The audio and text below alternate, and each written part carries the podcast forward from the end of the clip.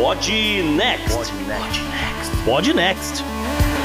Fala galera, vamos pro episódio 140 do Pod Next. Então eu, JP, aqui vocês estão me vendo animadinho porque essa é uma semana especial e o assunto também é, né? Salve, ouvintes do Podnext, salve JP, aqui é Gustavo Rebelo, fazendo parte aqui mais uma vez desse MBA de Relações Governamentais em formato de podcast.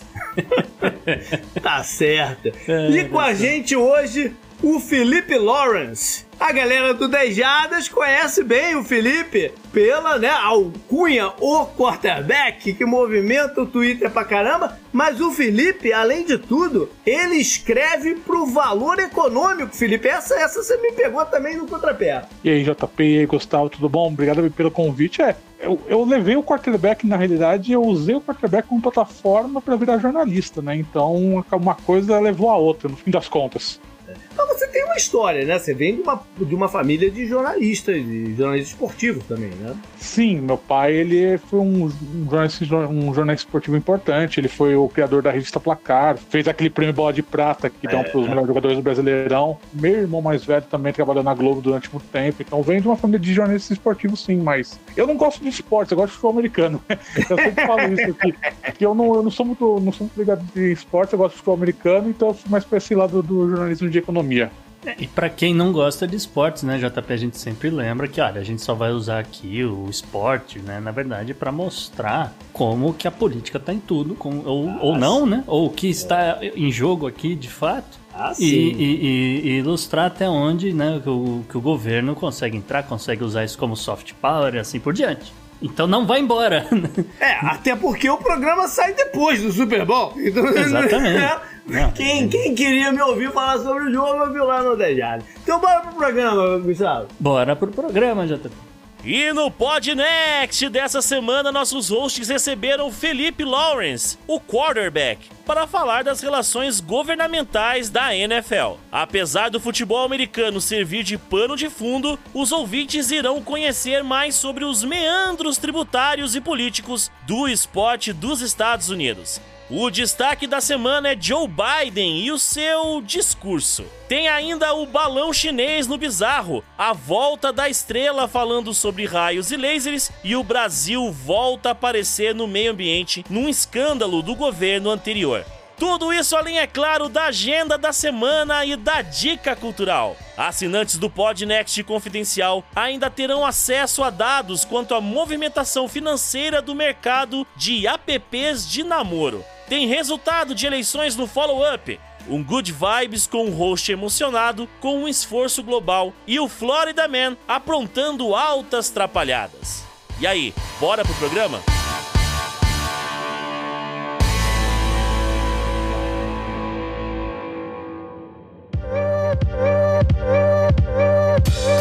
E só fazendo um jabazinho rápido aqui, JP, o Léo Lopes, lá do Radiofobia, ele tá com um projeto novo, ele tá com um, um projeto do chamado Cast News, tá? O Cast News é um, é um hub de conhecimento de podcasts, como ele gosta de dizer, né? Um hub é um agregador de notícias. Então, assim, para quem tá interessado, para quem é podcaster, né? para quem é ouvinte nosso que é podcaster, que tá interessado no mercado, nas novidades, um, talvez como monetizar, esse tipo de coisa, é, sugiro você buscar aí no seu agregador favorito o Cast News, que é o podcast onde você vai encontrar notícias, etc., que está sendo editado pelo Léo.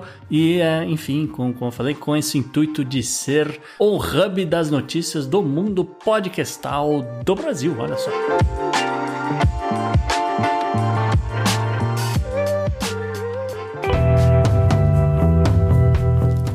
Assunto quente da semana. Então, como vocês viram, a pauta quente dessa semana é a NFL, é o Super Bowl e não pela parte esportiva, mas pela parte política, né, Gustavo? Pois é, já também, inclusive que aqui você vai fazer muito mais o papel de, de, comentarista do que o normal, vamos dizer assim, né? Porque você é mais especialista. Então eu já vou jogando aqui para você, Felipe, discutirem essa coisa do, olha, a NFL diz que não tem nada de política. Né? Os torcedores dizem que é só esporte também. Mas é, é, até onde vai a coisa, né? Acho que essa que é a grande dúvida que a gente tem que esclarecer aqui, né? Até onde a NFL é só um palco e, e aonde começa de fato essa visão da, da política da coisa. É, essa é fácil de responder porque até ele desligar o microfone que ele fala isso, né? Porque não existe como separar esporte de política. Não existe como. Por mais que você queira, não existe como. Tá, tudo tá sempre interligado, né, Felipe? É, a gente tem que lembrar um pouco que assim, a NFL, ela tem 100 anos, pouco mais de 100 anos de idade, ela foi fundada em 1920 e ela sempre estava inserida muito nos fatos históricos, políticos, econômicos dos Estados Unidos. Ela foi uma liga marginal durante muito tempo, ela, foi, ela começou a crescer de verdade na década de 70, mas na década de 40 vários jogadores e técnicos da NFL lutaram na Segunda Guerra Mundial. Você uhum. teve questão na década de 60, quando, quando o presidente Kennedy foi assassinado, a NFL tomou uma decisão que foi muito controversa de não parar os jogos. Eles continuaram jogando mesmo depois da morte do presidente Kennedy. É, na Guerra do Vietnã, os jogadores fizeram uma oposição contra a Guerra do Vietnã. A NFL ela não coibiu essa manifestação dos jogadores. Mas a NFL começou realmente a tomar contornos políticos foi na primeira guerra do Golfo, no começo dos anos 90. Aquela operação, né, Desert Storm, ela começou bem na época do Super Bowl. Acho que o JP uhum. vai se lembrar. Ah, que eles, usa, eles usaram o Super Bowl como uma plataforma para impulsionar o ânimo nacionalista dos Estados Unidos, para impulsionar o exército dos Estados Unidos. E foi lá que realmente começou a utilização Sim. da NFL como plataforma política militar dos Estados Unidos. Foi ali que começou uma parceria bem grande do, da liga com, com o exército americano, questão de tocar hino antes da, das partidas, de ter a apresentação das bandeiras. Essa parada do hino é uma coisa muito interessante, né? Porque foi uma controvérsia gigantesca há poucos anos atrás, quando alguns jogadores se recusaram a perfilar ali no hino e tal e alguns ajoelhavam em, em protesto, mas até pouco tempo nem se tocava o hino antes de começar o jogo. Não é muito tempo atrás, não. É muito curioso isso. E no college, futebol, que é quase tão grande quanto a, quanto a NFL, não toca o hino. Né? Não é uma parada assim que ah, é uma parada obrigatória que há 100 anos os caras fazem. Não, não é uma parada assim, né? Mas a gente vai percorrer todos esses temas aí já, já mencionados, um por um, né, Gustavo? Isso, já também. Inclusive que até vou, vou pisar aqui no freio rapidinho, só para também uh, tirar essa dúvida dúvida que acho que é, uma, é, de muita gente, né? O, o, Super Bowl em si, ele não é um troço antigo ou tão antigo quanto a liga, não. né? Não, é, é, é. Que acho que é bom, é bom vocês explicarem isso. Ele é de 1967, o primeiro Super Bowl. E 66, 66 e aí a jogada de 67, alguma coisinha. E o que que acontecia? A, como o Felipe falou, a NFL tem 100 anos, já tinha na década de 20. Uhum. Era uma liga menor, com menos times, e que tinha uma outra fórmula para se encontrar um campeão. Em, em meados da década de 60, eles adquirem, eles compram. E isso é uma prática que, porra, totalmente capitalista, né? Totalmente. Eles compram um adversário. Eles compram um competidor, que era uma outra liga chamada AFL, American Football League. Uhum. E eles absorvem os times dessa liga para dentro da NFL. E aí eles criaram uma situação que agora tem muito time, não dá para jogar um contra o outro, todos, né, um contra o outro e tal, e dividiram o campeonato em duas conferências, a AFC com a maioria desses times que veio da AFL e mais alguns que já existiam da, da, né, da, da, da própria NFL que migraram para lá para equilibrar em número de times, entendeu? Então eles fizeram essa separação. E aí, na separação, o campeão ficou definido que seria de uma partida, e um pouquinho mais à frente, não foi nem no primeiro ano que ele tomou o nome Super Bowl, não. Um pouquinho mais à frente ficou é, esse nome, né? Mas era o campeão da conferência FC com o campeão da conferência NFC.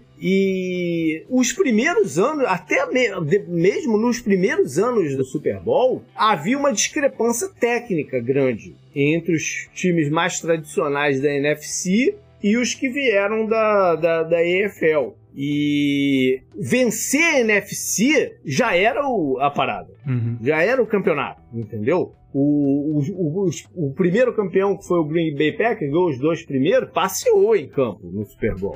entendeu? Então é uma parada é, recente mesmo, né? Década de 70 e tal, e que se popularizou demais depois que o, o direito de transmissão do Super Bowl passou para Fox. Foi aí que popularizou, porque a Fox deu um gás na transmissão e aí começou a misturar o público dela de Simpsons e de não sei o que com futebol americano e o boom vem mais ou menos dessa época. É, os Simpsons vem depois, na verdade, JP. Sim, mas, é, é, é, o que eu tô falando, demorou mas, pra, pra ter o boom. Mas é entendeu? recente, é, é, É, pega é. carona, você tem razão. É.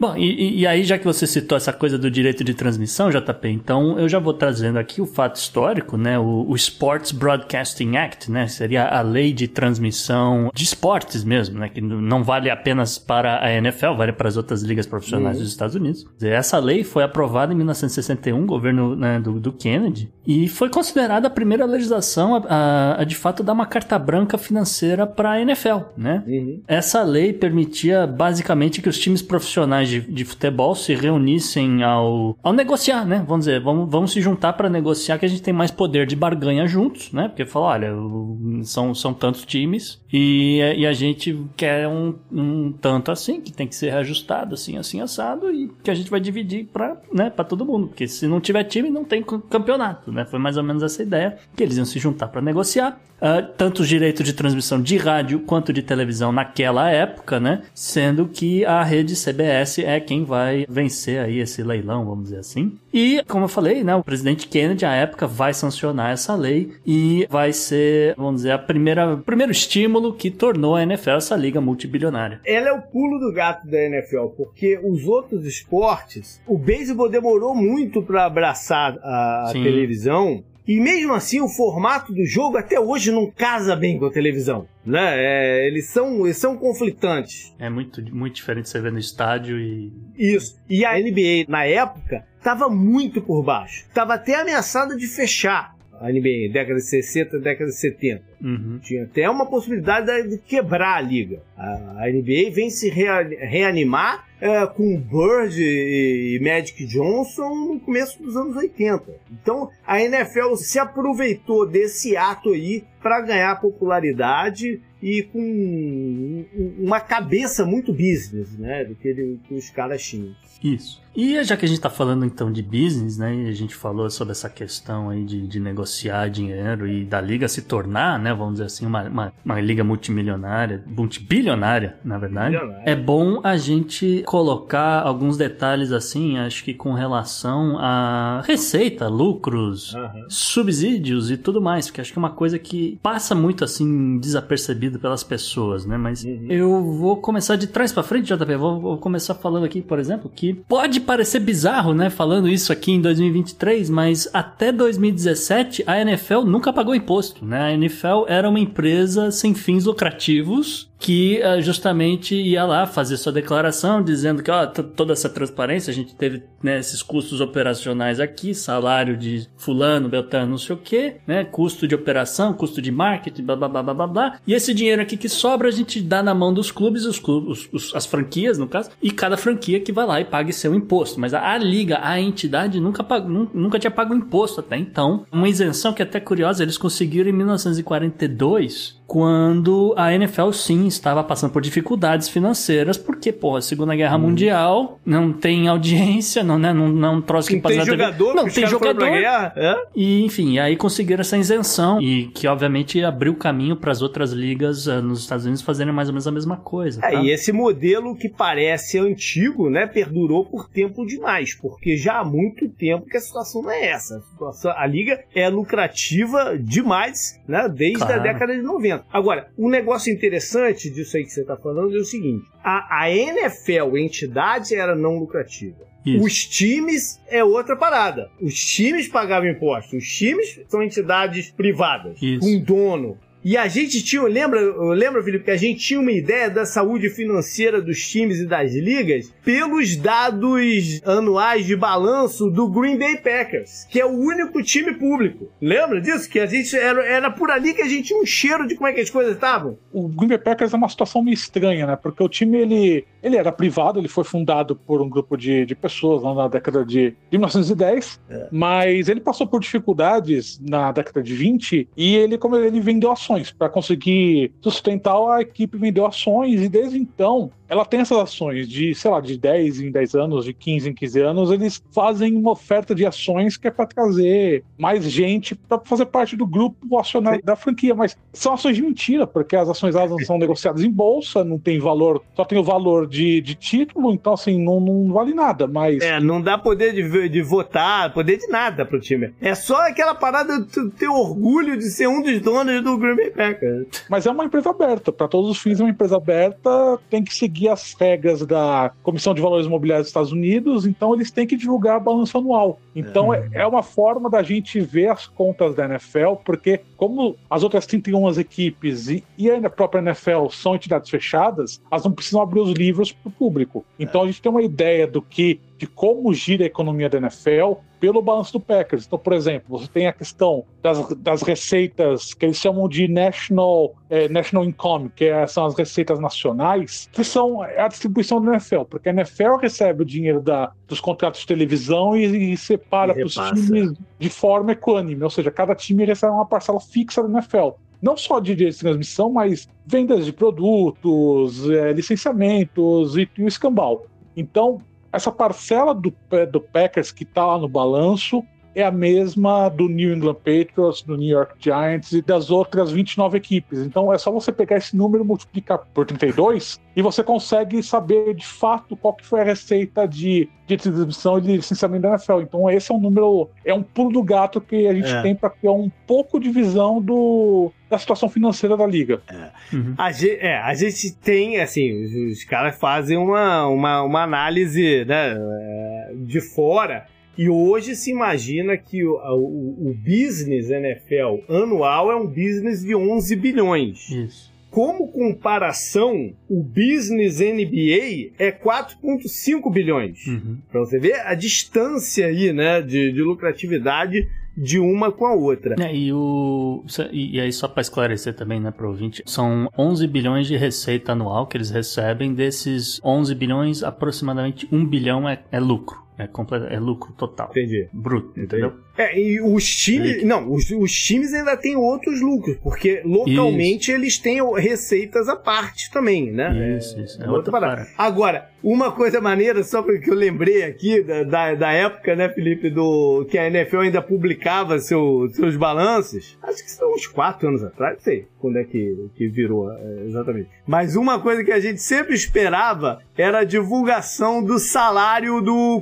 commissioner, do sim. comissário, o Roger Goodell. Sim, sim. E a última vez que eu me lembro de bater o olho, o salário dele tinha sido assim, algo em torno de 45 milhões de dólares no ano. Entendeu? O salário do cara. Eu tinha anotado aqui, em 2013 foi 35, então ah, 45 é. deve ser até mais recente, né? Porque... É, agora já deve ser bem mais ainda. Isso. Porque agora eles não, tão, não precisam mais divulgar. Exatamente, agora não precisa mais divulgar, dá pra esconder mais dinheiro. Não é à toa que, por exemplo, a Condoleezza Rice, né? Isso secretária do, do, do, do, governo Bush, diz que o dream job dela é ser commissioner da NFL. Pô, até eu que sou mais bobo, né? Eu também quero. É, ela que é dona do Denver Broncos. É, ela é.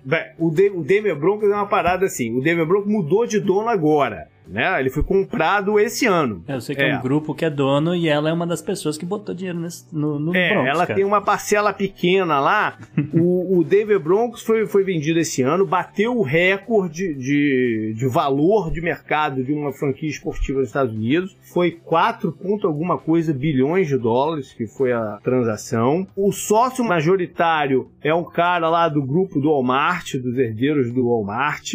E não é o primeiro que está envolvido com a Marte que está envolvido com a NFL, porque uma herdeira lá é casada com o Steve Kroenke, que é o dono do Los Angeles Rams era, era, é, é, ele agora é o terceiro cara mais rico da NFL. Chegou um momento que ele chegou a ser o primeiro e tal. Uhum. Assim, isso vai variando um, pouquinho, né? Sim. Ele, a galera do, do Brasil que não acompanha a NFL, de repente já ouviu falar no nome dele, não tá assim, porque ele é dono também do Arsenal da, da, da Inglaterra e de algumas outras paradas veio uma crítica muito forte quando essa galera do Walmart comprou o Broncos, porque alguém conseguiu abrir ali os números e viu que, os, que eles iam poder write-off o valor dessa compra no balanço do Walmart e acabar que o governo mais ou menos ia né, bancar a compra da parada. E sendo o Walmart ainda, é muito simbólico, porque não há empresa nos Estados Unidos em que o maior percentual de funcionários precise de uma complementação de salário do governo para se manter. Ou seja, os caras pegam dinheiro do governo para comprar pro capital pessoal dos caras ser alavancado e aí o governo ainda tem que complementar. É, é, meio, é, é meio confuso isso aí. O Walmart, né? Wall é da família Walton, claro.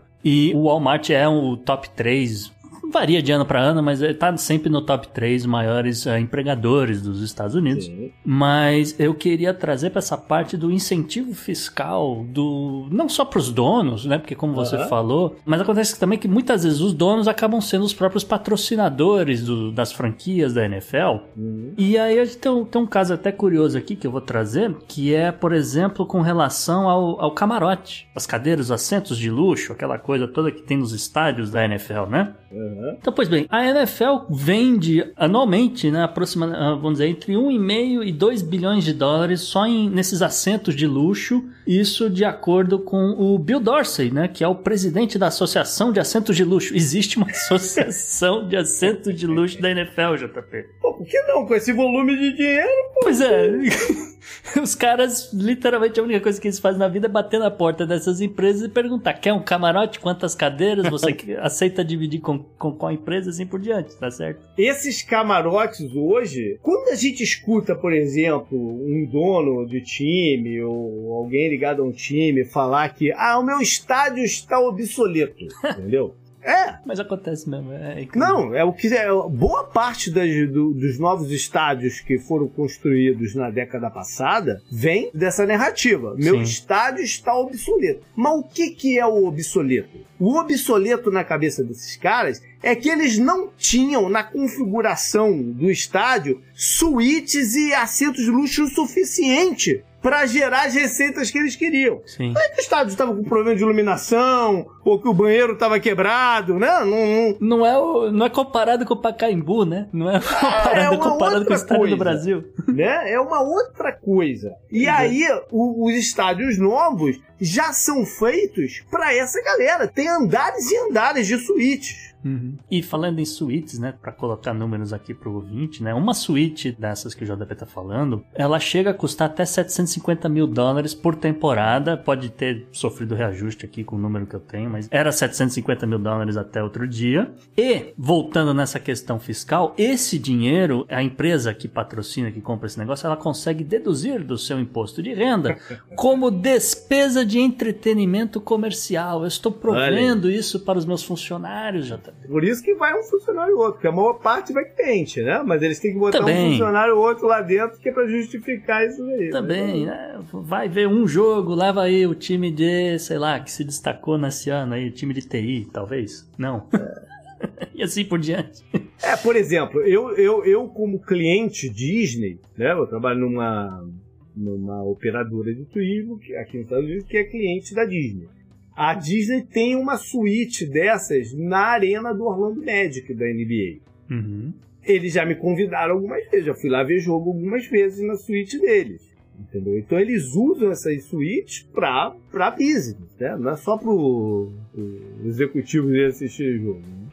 É tá um investimento em business que eles fazem. Isso. E aí, uh, você também citou essa coisa dos estádios obsoletos, JP. Então, também uhum. vamos colocar aqui na, na timeline histórica, vamos dizer assim, de 1997 para cá, pelo menos 20 novos estádios da NFL foram inaugurados, tá certo? Uh, esses estádios eles receberam cerca de 10 bilhões em fundos dos contribuintes, do, né? Você que paga imposto aqui para os Estados Unidos, não? eu, somando, você, somando todos eles, né? Que você está falando? Isso, somando todos os estádios e uh, ajustado pela inflação, porque, né? Tem 97 ah. para cá tem um bocado de tempo. Não é que a gente tem uma questão perversa aqui, né? Que acho que a gente vai entrar nisso, mas que os times e a NFL fazem as cidades e os estados e os governos de refém. Sim. Porque o dono, como a, como a equipe tem dono, ela pode falar simplesmente, pô, beleza, você não vai construir esse estádio, tem uma cidade lá no outro estado, do outro lado dos Estados Unidos que vai, que,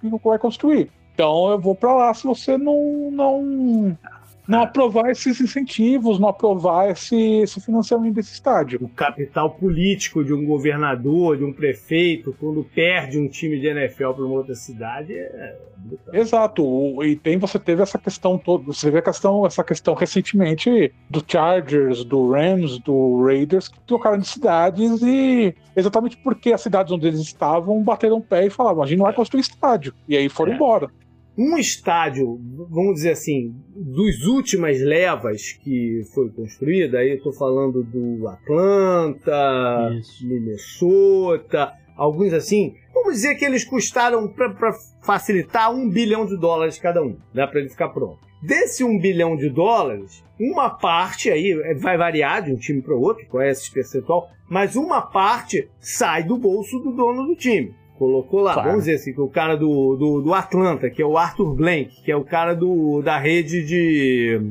material de construção Home Depot. Uhum. Né? O, o, o, dono do Atlanta Falcons. Ele botou metade, vamos dizer assim, botou 500 milhões. A NFL bota mais uns 200 de um fundo de estádios que ela tem, entendeu?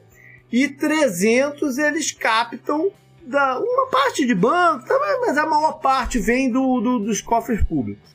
Uhum. Mas como vem dos cofres públicos? Não é que o governador fala e fala, beleza, tá aqui, toma os, os 200 bilhões. Geralmente tem uma. Um, nas eleições, tem, a gente sempre fala, né, Gustavo, do, do, dos ballots, que vem um monte de coisa lá para você votar Sim. lá e tal, não sei o quê um item naquela, naquele condado né, do, uhum. do, do, estádio do, do, Atlanta, que é bem downtown em Atlanta, o, o local dele é um dos estádios downtown, eu gosto muito de downtown. O, tinha lá, você aceita aumentar o imposto sobre produtos de 6 para 7% por 20 anos, que essa diferença vai pagar o estádio do Atlanta Falcons? Aí o cara vota lá se sim ou se não. Sim. Entendeu? Ou seja, tem um lado aí de jogar responsabilidade para a população. Sacou? Eu ia dizer que tem uma, uma, uma, outra variação desse, desse que você falou, por exemplo, que é a venda de títulos, né? Porque é uma coisa que no, no uhum. Brasil não tem, ou vários outros lugares não tem. Mas a cidade de Atlanta também pode, ou qualquer outra cidade que seja, poderia ter colocado da mesma forma que você falou de, de referendo, uh, a opção lá, olha, você aceita que a cidade X levante aí tantos milhões com venda de títulos para fins de construir um novo estádio de futebol? E a galera uhum. vota sim ou não também.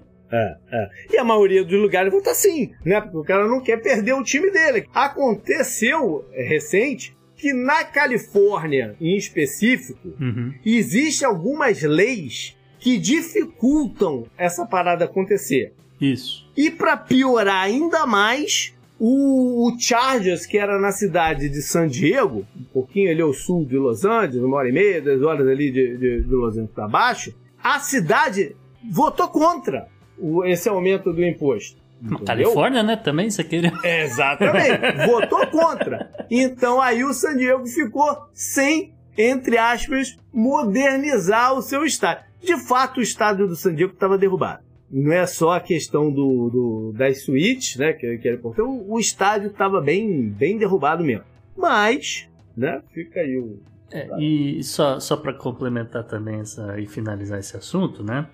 Uh, o estádio do, do, Rams e do Chargers, né, eles acabam dividindo, não sei exatamente as regras de, de divisão, mas é. esse estádio foi construído de fato com uh, dinheiro apenas privado. Califórnia. Né? Na Califórnia. Califórnia então, então aguarde né, um, um estádio extremamente caro aí, parece que custou cerca de 5 bilhões. É, eu acho que o dono botou dois e aí o resto foi financiado de alguma forma, mas é, não, não, é exatamente aqui o caso. Eles em si não receberam nenhum fundo de governo, é. nenhum incentivo fiscal dessa parte aqui. Talvez as empresas dos donos tenham alguma coisa, mas. É, é esse, esse estádio é, é dos Rams, tá? É o, o financiador foi o, o dono do, do, dos Rams, o que eu falei aí o nome dele, o Steve Kroenke.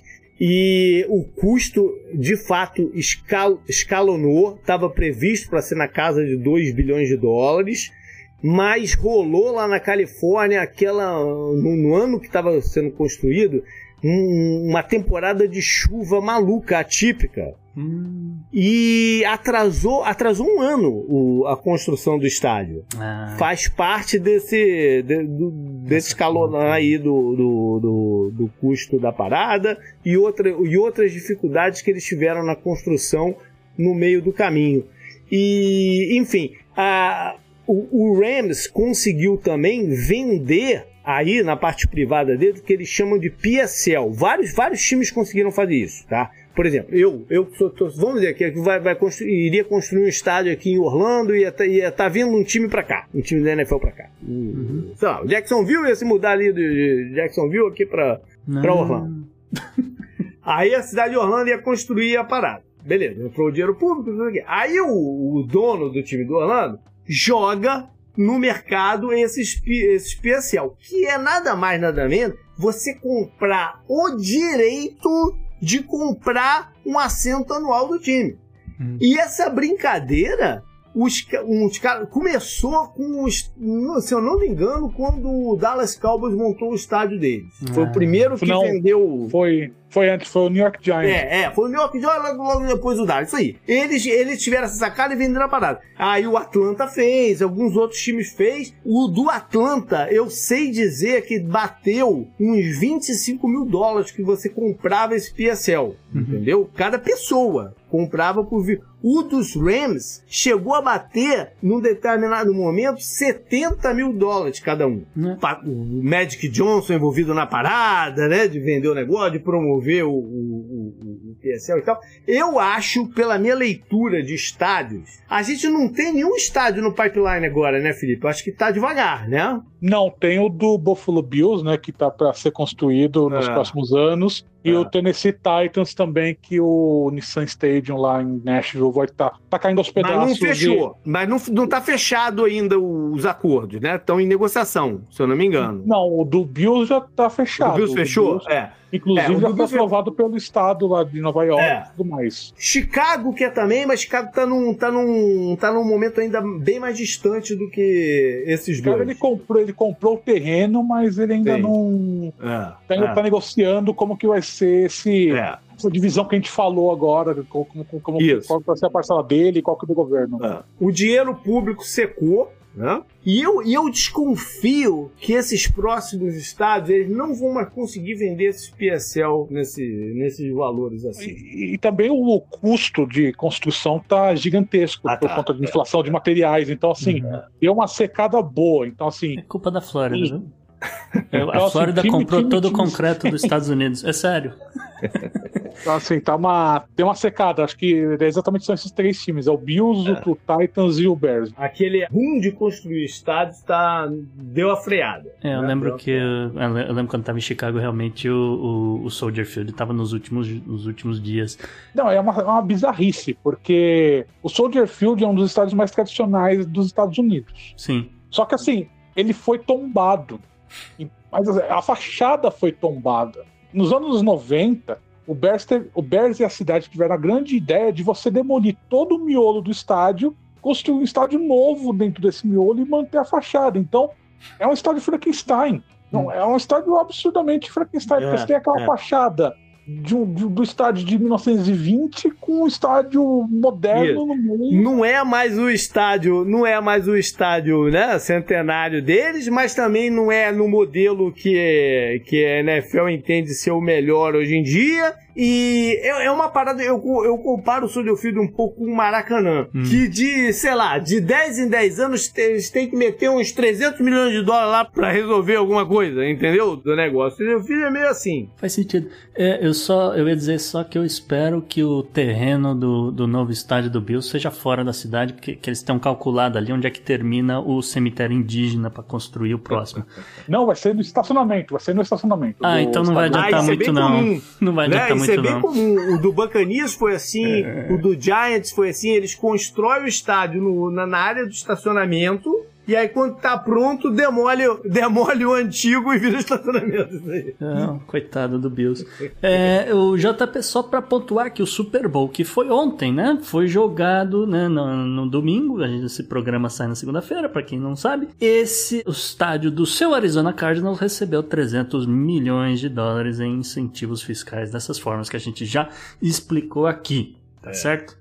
Mas a cidade deve ter gastado uns 400 para cumprir todas as exigências que a NFL fez. Ah, fora Entendeu? Tem, isso. essa, tem essa parada É, também. é, tem, tem, tem isso aí também. Agora vou- vou- vamos mudar aqui um pouco de direção. Eu quero voltar para essa questão ah, da presença militar na NFL, né? Porque como o Felipe já falou aqui, a presença militar assim da dentro da, da NFL, ela ganha força com a guerra da- do Vietnã, né? Ali no, no fim da década de 60, começo da década de 70, e ganha, vai, vai ganhando força né, da todas as décadas, eventualmente culminando aí com a, com a guerra do Iraque na, na década de 90 e tal. E a gente sabe, né, como vocês já citaram, que alguns ah, jogadores foram aí exemplos vívidos de sacrifício, de martírio, de olha, estou me alistando ao exército e vou, ah, estou indo para a guerra, né? Eu queria saber se vocês podem contar algumas histórias de jogadores que fizeram isso, por exemplo. O exemplo mais famoso é o Pat Tillman, né? É, o, é o exemplo mais famoso que. E é o exemplo recente, né? Que tá na nossa Exato. cabeça ele. Porque é o cara que ele jogava no Arizona Cardinals, ele não era um grande jogador, mas era um jogador que já tinha alguns anos na NFL, teve o ataque do 11 de setembro, ele foi tomado pela onda nacionalista lá do que passou nos Estados Unidos após os ataques e se alistou, deixou a carreira dele na NFL de lado, se alistou no, no exército e ele, ele acabou morrendo, né? Ele acabou morrendo no Afeganistão e teve toda Primeiro você teve toda uma conspiração que tentava cobertar a forma como ele foi morto, né? Porque sabe que ele foi morto num, num ataque do Talibã e depois foi descoberto que, na realidade, ele foi morto por fogo amigo, numa situação lá bizarra que, que era à noite, que os soldados acharam que era uma emboscada, começaram a atirar para todo lado, acertaram o Pat Tillman. E durante muito tempo, a figura do Pat Tillman foi usada pela NFL e pelo Exército dos Estados Unidos como essa figura patriótica do cara que sacrificou para os Estados Unidos, largou a carreira e até, até ser descoberto, né, toda essa questão de, de como ele morreu, foram anos, porque foi um processo para você liberar documentos sigilosos. Então, não foi, não foi, foi assim, foi pelo menos uns 10 anos que a figura do Pat Tillman foi utilizada como, como uma arte do, do Exército dos Estados Unidos, mas aí descobriram que, no fim das contas, é por toda essa questão que ele foi morto por fogo amigo. É, vale mencionar que, diferente do que o Felipe falou lá da morte do, do, do presidente Kennedy, o setembro 11 i- ia ter jogo. Dessa vez, a NFL suspendeu a rodada. Suspenderam a rodada também porque o espaço aéreo americano estava fechado, né? Então, Também não- teve essa. Não tinha, não tinha como os times viajarem para É. as partidas. Também teve essa. E aí também começou a rolar um, um- um certo medo de. E se tiver um atentado no estádio? Se eu não me engano, tem até um filme do, do Jack Ryan, do Tom Clancy, que é isso, né? Um plano de, de explodir o, um estádio no Super Bowl. É, é anterior ao setembro 11. isso. Sim, sim. Agora fugiu o nome, mas você tem toda razão. Acho que é o que tem o Harrison Ford, não é? Não sei, é o do Harrison Ford. É algum deles. É um algum desses, deles, o plano é. é esse. E, e, a- e a parada é o seguinte: a partir dali, o controle de segurança para você entrar no estádio também mudou, os protocolos, né? Você não pode entrar com mais nada lá. Você não pode entrar com mochila, com, com bolsa, com, com nada. Você entra com a tua roupa do corpo que tu conseguir levar na mão. Não, você entra no estádio, tem toda a parte lá de, de detector de metais e vi- vistoria e tal segurança, policiamento interno aumentou muito também. Enfim, mudou a vida da, da, da NFL e, e, e foi isso. E aí foi engraçado que nesse ano de 2001, o campeão foi o New England Patriots. Né? Que Sim. nome Patriots, e aí, aí começou a se ver, né? Você lembra disso, Felipe? Uma, consp... ah, é uma conspiração para os Patriots ganhar porque foi o ano do, do, né? do, do Eu negócio. lembro, tá? eu lembro que, assim, nessa época, a NFL ela ainda criava logomarcas específicas para o Super Bowl. É. E nesse caso, o Super Bowl 36 era uma logomarca X. Eles mudaram, eles colocaram a, o, o, o- a geografia dos Estados Unidos com a bandeira. Eles mudaram o logo para tornar mais patriótico por conta de toda a questão do Sim. 12 de setembro e da guerra do Afeganistão. É, só pra fechar essa questão aqui da, da militarização, JP, que tá ficando apertado o tempo. Uhum. Acho que é bom, bom, lembrar um pouco as pessoas, né, que se você já assistiu algum jogo num estádio ou se você frequenta regularmente jogos em estádios, você vai possivelmente presenciar aí o esplendor militar dos Estados Unidos, né? Então aquela é. coisa de sobrevoo de caças da Força Aérea. Durante o hino, quando acaba o hino, passa o caça em cima. Isso, paraquedista descendo no meio do campo, soldado uniformizado carregando a bandeira, né? Tudo é. isso né, acontece mesmo. E assim, um fato um pouco menos conhecido é que o Departamento de Defesa dos Estados Unidos pagou cerca de 6 milhões de dólares para 16 times da NFL entre 2010 e 2015 para realizar diversas uh, saudações e homenagens aos, aos militares da, daquelas cidades, daqueles estados Sim. e tal. Isso foi meio que um escândalo, né? Isso uhum. foi meio que um escândalo, acho que foi até alvo de uma CPI lá no Congresso. Pode americano. Uhum. Porque é, parecia que era uma ação voluntária da NFL. É, por exemplo, eu, eu, eu vou no estado e sempre tem no intervalo lá uma família. Eles, tra eles trazem uma família em campo dizendo que os caras uhum. ganharam um prêmio, não sei o quê. Quem vai entregar o prêmio é um cara que na cabeça da, da família ainda estava lá no Afeganistão, entendeu? Os caras começam, começa todo mundo a chorar e tal, não sei o quê. O estado inteiro aplaudindo. Parecia-se uma ação voluntária do negócio, mas foi depois descobriram que foi, foi uma ação paga pelo Pentágono, por não sei o que, pra promover esse. Com dinheiro público, né? Obviamente. Com dinheiro público, pra promover esse espírito assim de. né? De. É, uma coisa assim, open heart, assim, com, com um exército Espontâneo. e tal. Uhum. É, é, isso foi. Isso foi. A NFL é, é, é, como a gente falou aí, é uma parada muito business, né? Uhum. Muito business. Tudo que eles fazem, você desconfia porque tem business. Por exemplo, eles têm o, o, um mês que eles chamam do, do mês Pink, né? O, o que é, câncer de, mama. de conscientização do, do câncer de mama. Muito bonito, né? Uhum. Em outubro tem o da câncer, aí em novembro tem o dos militares. Isso, isso. Mas eu queria falar do, do câncer porque, pô, é muito bonito, é muito bacana, né? Realmente, pô. Se você puder fazer, aí tem os jogadores jogam com chuteira rosa, botam de bandana rosa e tal, não sei o quê. Só que a Associação do Câncer, câncer de Mama paga uma baba enorme para a NFL fazer isso. E aí, por exemplo, teve um jogador que queria usar uma bandana verde lá porque ele queria promover a conscientização da, da doença mental. A NFL falou: não, não pode. Hum. É, não tá pagando. Não tá pagando. Não pode. Né? Eles mudaram, né? Porque agora não é mais só do câncer de mama. Porque depois, quando descobriram que, que a Associação Americana de Câncer de Mama pagava essa nota para a NFL, a NFL ela, ela abriu, né? Ela abriu para várias causas. Então é um mês que tem várias cores agora de. Os jogadores eles podem escolher, tem questão que a NFL abre para fazer chuteira, mas é tudo controle de danos, né? Foi tudo é, controle de é. danos exatamente por conta do, desse escândalo que aconteceu quando descobriram que, que a NFL, que, que associações pagavam para a NFL. Porque se não pagasse, a NFL nunca faria. Se o Pentágono tá pagando a associação de, de câncer de não sei o que, não vai pagar, você acha? Porra. É, é. Agora, vou, vou levar um pouco mais pra questão histórica política, JP, olha só. Uhum. Vamos trazer aqui, por exemplo, questões raciais, tá certo? Então, a primeira que chama a atenção, ainda na da década de 60, que é um tanto curiosa, o governo Kennedy sentiu-se, vamos dizer assim, envergonhado. Por quando né, tava vendo um jogo na televisão e notou que o, o plantel do Washington Redskins naquela época, Redskins inclusive mudou de nome recentemente para depois pra... de mais de uma década, umas duas décadas, o pessoal tentando que eles mudassem de nome, enfim, trocaram. De novo por pressão do governo, em boa parte, né? Ah, não, Gustavo. Só uma.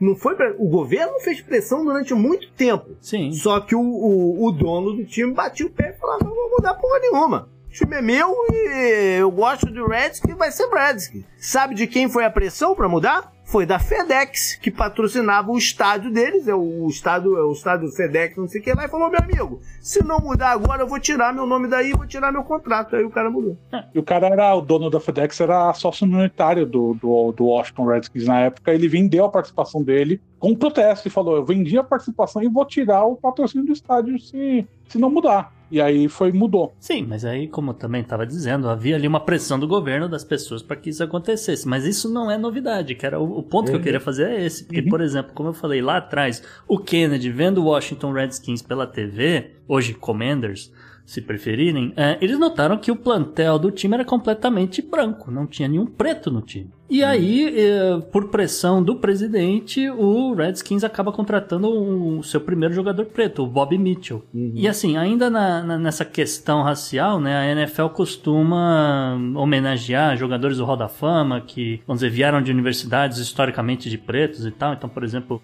Doug Williams, que foi o primeiro quarterback preto a começar uh, um, e, e, vencer, né, vencer. um jogo do, do Super Bowl com, de novo, o Redskins em 88. É, curiosamente. É, uh, você tem outros jogadores como James Harris uh, e Marlin Briscoe, uh, que também quebraram pilares do racismo, que Uh, havia aquela suposição de que pretos não tinham inteligência nem caráter para serem quarterbacks ou qualquer posição de liderança. Eu, eu quando comecei a, a assistir NFL, isso era um discurso comum até. Sim. Comum. Né? E aí a gente chega a esse Super Bowl agora, o Super Bowl 57, que foi ontem, que pela primeira vez foi um confronto de times em que seus, os dois quarterbacks, né, um de cada lado, eram pretos. Primeira Sim. vez. Não, eu tava vendo uma estatística bem interessante, porque você tem uma liga no Canadá, que é a CFL, que é de futebol canadense, que normalmente jogador que não dá certo no, na NFL é. vai para essa liga canadense. E eu tava vendo que, eu tava comentando, poxa, é a primeira vez na, na NFL que você tem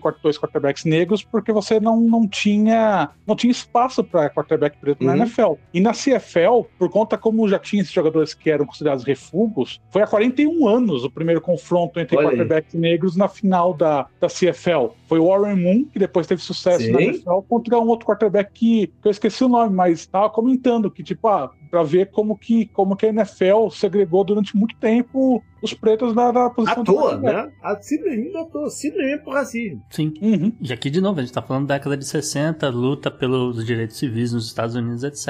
Então, fazia sentido o Kennedy botar pressão, falar, porra, e uhum. aí, né? Eu tô tentando fazer um negócio aqui, tô, já tô com uma dificuldade danada para negociar com o Congresso e o Senado. Tem um ponto a ser feito aqui, que o dono do Redskins na época era o George Preston Marshall, que foi o cara que implementou a segregação da NFL na década de 30. É, porque a NFL, a NFL não era uma liga segregada. Porque, voltando um pouco no início da NFL, a NFL era uma liga marginalizada na década de 20. Não era, não era, não era uma liga muito estruturada, etc. Então, assim, você tinha jogadores negros, você tinha jogadores como Fritz Pollard, que foi uma das grandes estrelas da, da NFL na década de 20, que era negro. Hum. Só que o George Preston Marshall, ele comprou o Washington Redskins, que na época era de Boston. Sim. E ele convenceu em 33 os outros times a aprovarem a segregação, como fazia na Major League Baseball, porque falava que, por toda aquela questão de, de eugenia que estava em voga na época, né? Que a gente tem que falar, década de 30 a eugenia era, era, era base, né? Você ainda não tinha, não tinha passado por toda a questão do, da Segunda Guerra, etc. E só foi, só foi, essa liga só foi reintegrada em 1946, mas o Redskins manteve o plantel todo branco até a década de 60. Ah. Então, assim, era um escândalo. Foi um escândalo. Com certeza. É uma outra característica um, um, pouco mais recente também da NFL com relação a essa questão do, do racismo é que a, os Estados Unidos não têm exatamente ação afirmativa para futebol, beisebol, etc., como tem uh, em outros países no mundo, uh, não tem, mesmo empresas e assim por diante. Mas a NFL, né, eu, eu, digo assim, não tem uma lei federal que, que diga que você tem que ter cotas para uhum. pessoas, né, pra pretos e assim por diante. A NFL criou a sua própria forma de ação afirmativa né, com a, a Rooney Rule, né, a regra de Rooney de 2003, que exigia que pelo menos um candidato preto, ou um hispânico, um asiático americano ou uma mulher fossem entrevistados para cargos executivos que ficassem vagos, tá certo? Uhum. Uh, em 2022 essa regra foi aprimorada, inclusive que aí sim a NFL começou a colocar cotas, né? Você tem que ter aí uh, um número certo aí de, de minorias integrando o quadro executivo da, dessas franquias, tá certo? E você começou a criar incentivos também para os times formarem técnicos e executivos, porque porque quando um técnico é contratado por outra equipe, ou um executivo é contratado por outra equipe, a equipe que, entre aspas, formou essa. Técnicos e executivos de minoria, a gente tá é. falando, né? É, ele recebe uma escolha no processo de draft, que é quando você pega jogadores universitários, quando você monta o seu elenco, né, no começo do ano. É, então, ganha escolhas tem... extras, né? Por ter exato, acontecido isso. Exato, você cria um incentivo para os times tentarem formar mais técnicos executivos de minoria, porque a Rooney Rule ela não estava funcionando na sua plenitude. Era uma virou tipo uma, uma checklist. Os times eles falam, eles cumpriam a checklist da Ronnie Rule para contratar quem eles que realmente queriam, que normalmente eram técnicos. Fazia às vezes uma, uma entrevista por telefone com alguém lá, que era de lá de dentro mesmo, para falar, é, aqui, fiz, né? Exato, era só um checklist. Então, assim, a NFL ela, ela teve que impor mais condições para tentar ver se realmente impulsiona isso, porque era um problema e começou é até pressão do governo dos Estados Unidos em cima disso, né? E aí vamos seguir aqui na história, vamos já no final da década de 60, a gente está tendo protestos contra a guerra do Vietnã nos Estados Unidos em 1969. Cerca de 3 milhões de pessoas estão nas ruas JP, então, uhum. sei lá, coisa do tipo 200 mil pessoas nas ruas de Nova York, 100 mil no Boston Common e assim por diante, protestando, contra, pedindo, pelo amor de Deus, o fim da guerra do Vietnã, aquela coisa, e desafiando o governo da época, que era o governo uhum. Richard Nixon. Uh, Nixon, do auge da sua arrogância, cara, isso é incrível essa frase que ele diz, né? Perguntado para ele o que, que, ele pensava sobre os protestos, não sei o que, o cara respondeu assim, aspas, sob nenhuma circunstância serei afetado de forma alguma pelos protestos. Que é uma puta de uma mentira, porque a pressão é, era obviamente enorme sobre as costas do governo, e aí Nixon e o vice-presidente da época, o Spyro Agnew, abraçaram de vez uh, o futebol americano, sendo então Richard Nixon o primeiro presidente dos Estados Unidos assistir um jogo da NFL em loco, no estádio.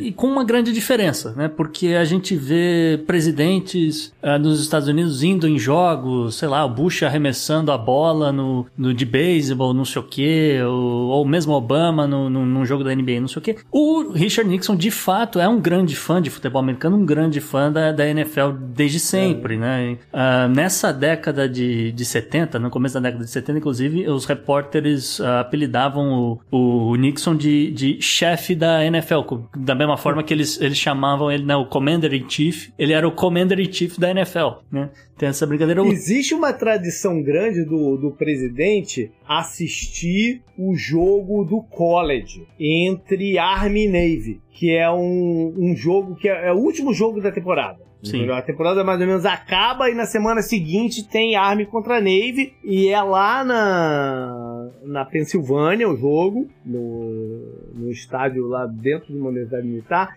e tradicionalmente o presidente vai nessa partida, entendeu? Uhum. Entra em campo, salda os jogadores, salda o, a toda. Quem quebrou essa, essa tradição foi o Trump, que resolveu é nenhum deles. Não, e eu ia dizer, até, até porque outra, outro lance do, do Trump, ele não gosta de nenhum esporte que não seja o golfe que ele mesmo joga, né? Porque ele não, não gosta de porra nenhuma, ele gosta de aparecer. Assim, Isso, foi, é, né? porque, porque justamente é o esporte dele, que é ele que aparece no golfe. Ele, ele não... É. Então ele, ele, tenta fazer foto-op com, com Patriots, ele tenta fazer isso e aquilo durante a sua presidência, mas todo mundo olha pro cara e fala, cara, você não é um cara do esporte, você... O Trump tem uma ligação com a NFL que eu não sei nem se vale a pena, a gente vai gastar bastante tempo pra falar Puta, nisso. Não dá tempo. É, pois é, mas tempo. ele tem uma ligação negativa com a NFL, vamos Sim. dizer assim, que vai desde a década de. meados da década de 80. Um dia Sim. eu conto essa história. É, uh, só para citar dois pontos, já que você puxou o Trump, só rapidinho. Um é que esse negócio da NFL de mudar de entidade sem, sem fins lucrativos foi uma das coisas que ele estava batendo em 2015, antes do, de realmente acontecer a mudança. Ele estava pegando. Como vingança. Por vingança, sim. Por vingança, porque a NFL não aceitou que ele comprasse o Buffalo Bills. Isso. Antes dele ser presidente. Eu, o Buffalo Bills ia mudar de, de dono, tava uma negociação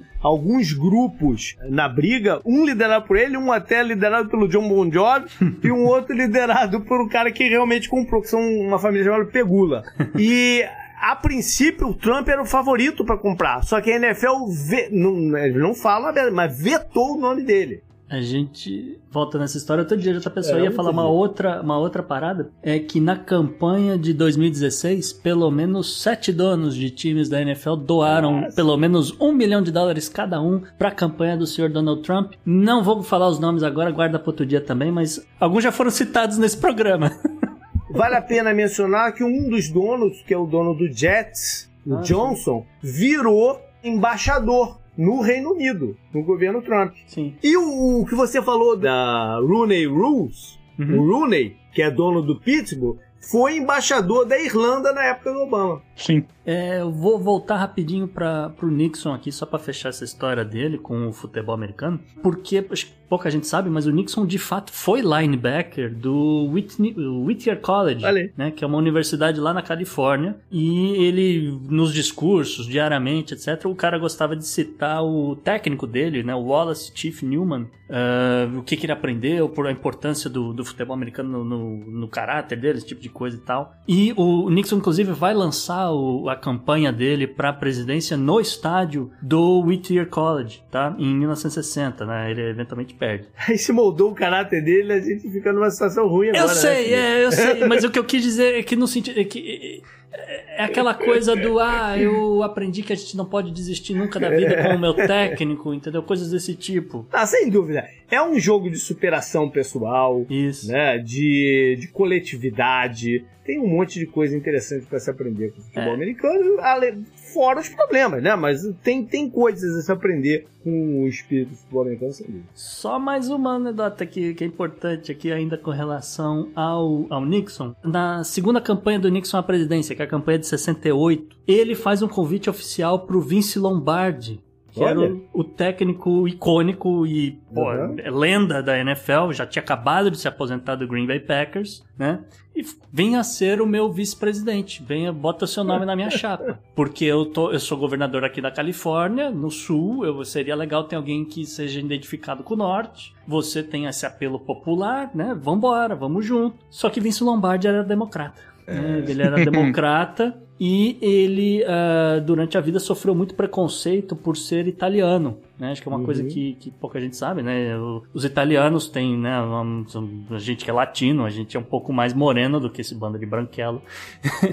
e uh, justamente o cara sofria preconceito por conta disso, tá certo? E um outro detalhe é que o Lombardi abertamente apoiava jogadores e funcionários gays do, do Packers, é, inclusive o irmão do Vince Lombardi era gay, tá? Então uhum. é, havia essa questão do, uh, vamos dizer, uh, progressista dentro do, que o Lombardi acreditava, que não casava com o conservadorismo do Nixon. Não, essa é uma questão que até hoje ainda pega, né? A gente tem agora o primeiro jogador abertamente gay, ele anunciou no passado, se eu não me engano, em 2021, chama Cal Nassib. Ele estava jogando no Raiders, ele continuou jogando no Raiders em 2021, depois que ele anunciou. Aí foi cortado e jogou esse ano pelo, pelo Buccaneers. Mas a gente tem casos e casos de discriminação aí na, na história da, da NFL. Então é isso, cara. Tinha várias outras coisas pra gente falar aqui. De repente a gente ainda traz um dia, né? Sobre, por exemplo, o papel da NFL na, na década de 80 com sindicatos, né? E, e greves de jogadores e tal. Sim. A gente passou por. Tinha muito mais coisa para falar também da parte racial aí, trazendo para 2020, 16, 2017, né? por aí, com aqueles protestos todos, a origem daquilo tudo. Defund the Police, uhum. né? Que, que, que, veio, veio muito em cima da, da mensagem do, do, do Colin Kaepernick que foi a origem daqueles protestos de, de,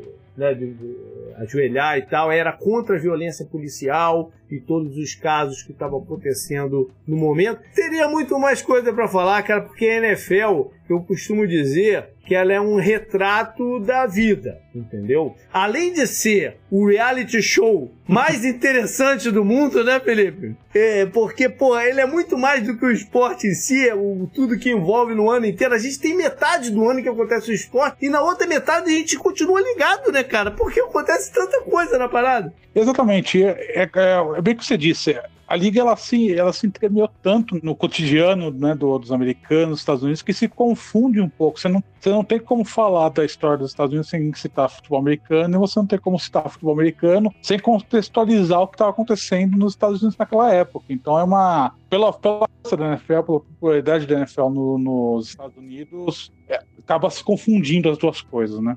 É isso aí. Isso aí Bacana então. então. Up next. Up next.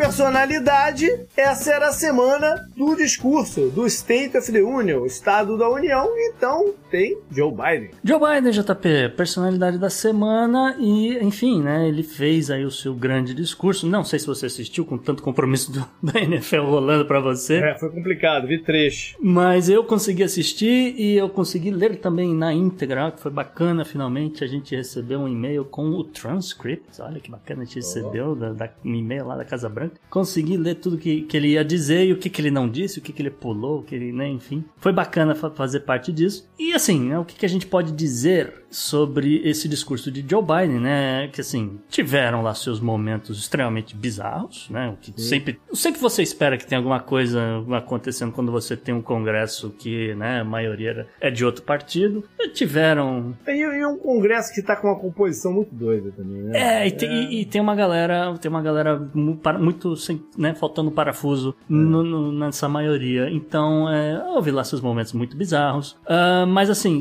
tirando isso, né, vamos dizer assim, a gente teve um selinho, um beijo na boca, JP da Jill Biden, né, a primeira dama, em Douglas Emhoff, o segundo cavalheiro, também conhecido como marido da Kamala Harris. Olha aí. É, que ficou todo mundo assim olhando. E... Ficou tudo em casa, ficou tudo em casa aí. Tá bom. Ficou, mas assim, todo mundo ficou olhando e falou: pera, o que, que foi isso? Mas enfim, é, beijou, beijou mesmo e bom, página virada, vida que segue, né? Cada um com seus problemas. Um outro momento que chamou a atenção foi logo no, no início do, do, discurso, né, que o, o Biden está falando sobre uh, americanos que perderam seus empregos para empresas que se mudaram para o exterior, ou mesmo empresas estrangeiras que estão fabricando coisas e vendendo para os Estados Unidos, enfim, um, um, um discurso que, que, é muito próximo do, de um discurso que o Trump faria né? Uhum. E aí um, boa parte da mídia chamou de fake magá, eu achei curioso esse nome, porque realmente era um, era um fake magá. Ele, ele, ele soube utilizar esse discurso que tem um apelo nessa faixa de independentes que uh, concordam, né? Aquela coisa que a gente já falou, tem, tem uma boa parcela de. Pô, mas não foi o George Soros que escreveu o discurso, não? Não foi, JP, pelo texto não, não foi, não, cara. Poderia, se você lendo, você lendo sem ouvir o Biden falar, você podia jurar que era qualquer já sei, outro foi, cara. Foi o Gepeto que escreveu. É, então, não, não sei, mas enfim, de qualquer forma, é, ficou Será assim... é um assunto que a gente vai ter que trazer em breve, hein? Essa é, questão do GPT. É, do chat GPT. É, o GPT. Mas o, o, assim, não, não, é, não é ruim, não é ruim do ponto de vista, seja ele democrata ou republicano, ele tentar falar um discurso que meio que junta as pessoas nessa ideia de que, olha, os Estados Unidos precisa voltar a ser produtivo, precisa recuperar sua indústria e assim por diante. Então, é, ponto positivo para ele, né, nesse, nesse quesito, é, é que é o que eu tô falando aqui. Para quem não esperava, entendeu? Para quem esperava um discurso uhum. muito mais uh, à esquerda ou coisa do tipo, uh, não viu isso, né? Um outro uh, momento, uh, enfim, uh, que que realmente ali o Biden tomou uma grande vaia uh, por parte dos republicanos e ele acabou realmente saindo completamente do script. Foi curioso, e isso também teve repercussão já, que ele estava falando sobre como as autocracias do mundo estão se enfraquecendo diante dos Estados Unidos. Aí ele disse o seguinte: Autocracy has grown weaker, not stronger. Name me a world leader who changed places with Xi Jinping. Name me one. Name me one. Ou seja, traduzindo, né, aspas para John Biden. Digam o nome de um líder mundial que trocaria de lugar com Xi Jinping. Vamos, digam. E aí. Assim, trocaria de lugar. É, porque a China tá. No segundo discurso do Biden, a China tá tão mal das pernas, tão com medo dos Estados Unidos, ah. tão é, é, preocupadas com os Estados Unidos, que o Xi Jinping já não quer mais o cargo dele. Ele tá querendo. Ah, pô, o cara acabou de ganhar o terceiro mandato, que se ele não quisesse, ele falou, beleza, não, acabou. E outra, assim, de cabeça, na hora, eu falei, porra, se oferecer pro Kim Jong-un na Coreia do Norte, ele vai topar na hora, entendeu? Se oferecer pra um monte de, de Pô, país tá que tá passando perrengue, provavelmente o cara vai aceitar. Se, se oferecer pro Bolsonaro na Flórida, ele vai dizer que ele sempre foi comunista. Enfim. A parada é a seguinte, não sai do script. Tem, tem uma razão que tanta gente escreveu aquilo, Sim. né? É, não sai do script. E ele tomou uma vaia que ali eu achei que não foi só o republicano, mas não dá para dizer dizer, né? Mas aí é aquela coisa, olhando, né? Você acredita que seja uma maioria republicana no mínimo, tá certo? Ah, mas assim, acho que no fundo, JP, a mensagem do. a lição dessa semana, vamos dizer assim, né? É que nada disso importa muito, tá certo? Uhum. É porque, assim, é, é, o que chamou a atenção por exemplo, no discurso foi a frase é, finish the job, né? Terminem o, uhum. o, trabalho. Que o próprio Biden repetiu 13 vezes, né? Então, ou seja, ele estava querendo enfatizar finish the job. Que assim, não é uma frase que você usa para inspirar continuidade né? É uma coisa, finish the job porque meu tempo tá acabando, né? É uma coisa uhum. meio assim, pelo menos eu eu associo assim, não sei os outros. Talvez a ideia seja finish the job é me reeleger pro finish the job. Poderia ser isso, tá é. certo? Mas é, outros presidentes usaram frases um pouquinho melhores, JP, como por exemplo o próprio Trump já dizia, olha, o, o melhor ainda está por vir. O próprio Obama repetia que uh, a gente pode fazer um futuro melhor e assim por diante, né? Que, que essa ideia de que continuismo. Terminem o trabalho é uma ideia de coisa finita. É, agora, o que, que o negócio que você falou aí, realmente é, importa muito. É, a, a, a repercu como repercussão é o seguinte: a galera democrata acha que foi o melhor discurso de todos os tempos, e o republicano acha que é o pior. Sim. não importa o que estava lá dentro. Cada um falasse o que falasse, cada um ia falar isso e o outro ia falar o outro. Então, e os jornalistas é, já tinham escrito opinião sobre o negócio há Milano, só faltava encaixar algum é, outro é. detalhe. Então é. também não. Teve, não um, teve um lado interessante que eu achei interessante, tipo assim, já, já de montando campanha é que ele, ele fez uma armadilhazinha no discurso para os republicanos quando fossem fazer o seu comentário, né? É, desmin, tentar se desmentir a, o que está rolando, que é a ideia de que os republicanos querem acabar com o Social Security. É, então teve cortar, uma armadilha lá para os republicanos, é, entendeu? É, ele, Dentro ele da, da parada. teve esse momento, de fato, ele, ele tentou fazer isso. Foi interessante. É, foi interessante. Ele, foi interessante. ele fala com... Politicamente foi interessante. Isso, né? Porque ele, ele fala sobre cortes, né? Ele não fala sobre acabar, porque realmente ninguém é maluco de acabar um negócio. Até acho que é porque é criação. Não, é, eles estão tentando vincular que os republicanos querem fazer isso. Sim. Que o é Pence, uma, né? É, é, é o programa de governo que o Pence traria, por exemplo, ou o DeSantis, enfim. Não, enfim, não, não vou discutir essa coisa da reforma do Social Security, que é uma outra parada, envolve inclusive aumentar a idade de se aposentar, que é um assunto para outro dia dia. Uh, porque o, realmente o dinheiro vai acabar em 10 anos. É, enfim, eu só achei que é interessante essa armadilhazinha que ele colocou lá por dentro da, da, da parada. Foi, mas eu, sinceramente o plano, o plano republicano não era não é acabar com o negócio que eles criaram. Né? A mesma coisa vale para Medicaid. E, mas assim, o fato é que não aconteceu aquilo que a gente já tinha uh, falado no, no Podnext, que, uh, olha, o Biden chega em 2023 por cima, ele chega forte, vindo aí do, do midterm, ele conseguiu sobreviver muito melhor do que se imaginava. E ele começa o ano com, né, toda semana uma cacetada nova. Então, teve a questão dos documentos sigilosos, que a gente já destacou no programa uhum. 138. Teve a questão também que a gente falou falou que ele perdeu o homem de confiança dele, né? O Ron Klein, que é o cara que preparava discurso uhum. justamente, treinava ele para debates e assim por diante,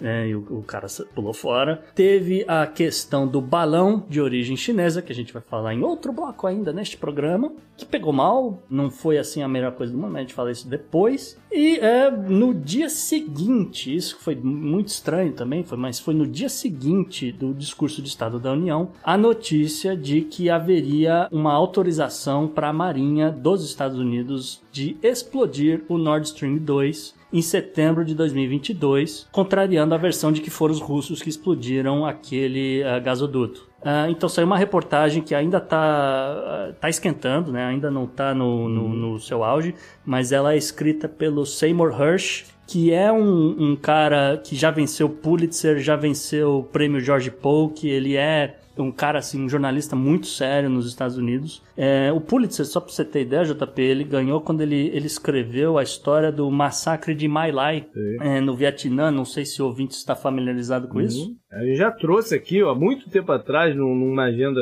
histórica. O resumo da coisa é que o exército americano matou 500 vietnamitas que estavam desarmados, não né, uhum. faziam qualquer possibilidade de, de atacar os soldados americanos. Os caras foram lá e mataram eles, um crime de guerra. E todo o processo de encobertar isso. É, o crime de guerra, é, esse cara é, é, o mesmo cara que trouxe essa informação aqui com relação ao que aconteceu com o Nord Stream 2. E, enfim, ele, por conta desse é. negócio de, do Vietnã, ele tá na lista do, da NSA até hoje, né? Ou seja, é um assunto que provavelmente a gente vai trazer aqui em breve também, isso. se isso tiver alguma repercussão. Mas tá aí o senhor Joe Biden é, com complicações aí para lançar o seu, sua candidatura para 2024, sua reeleição.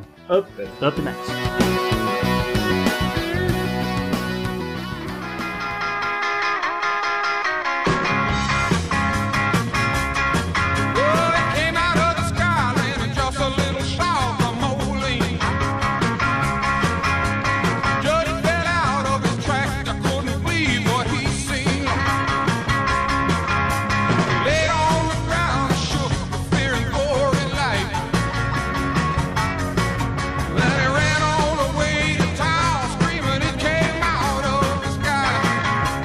você falou do balão, ele tá aqui no bizarro. É, JP, a gente tem que falar aqui do balão, né? Porque eu não sei se o ouvinte tinha lá no, no bingo de coisas para acontecer em 2023, balão chinês invadir espaço aéreo americano, né? Mas se você tem, parabéns, ouvinte. O fato é que a gente tá trazendo aqui o nosso comentário com relação a isso, quando já foi resolvido, né? Já tem mais de uma semana aí que o balão explodiu, né? O...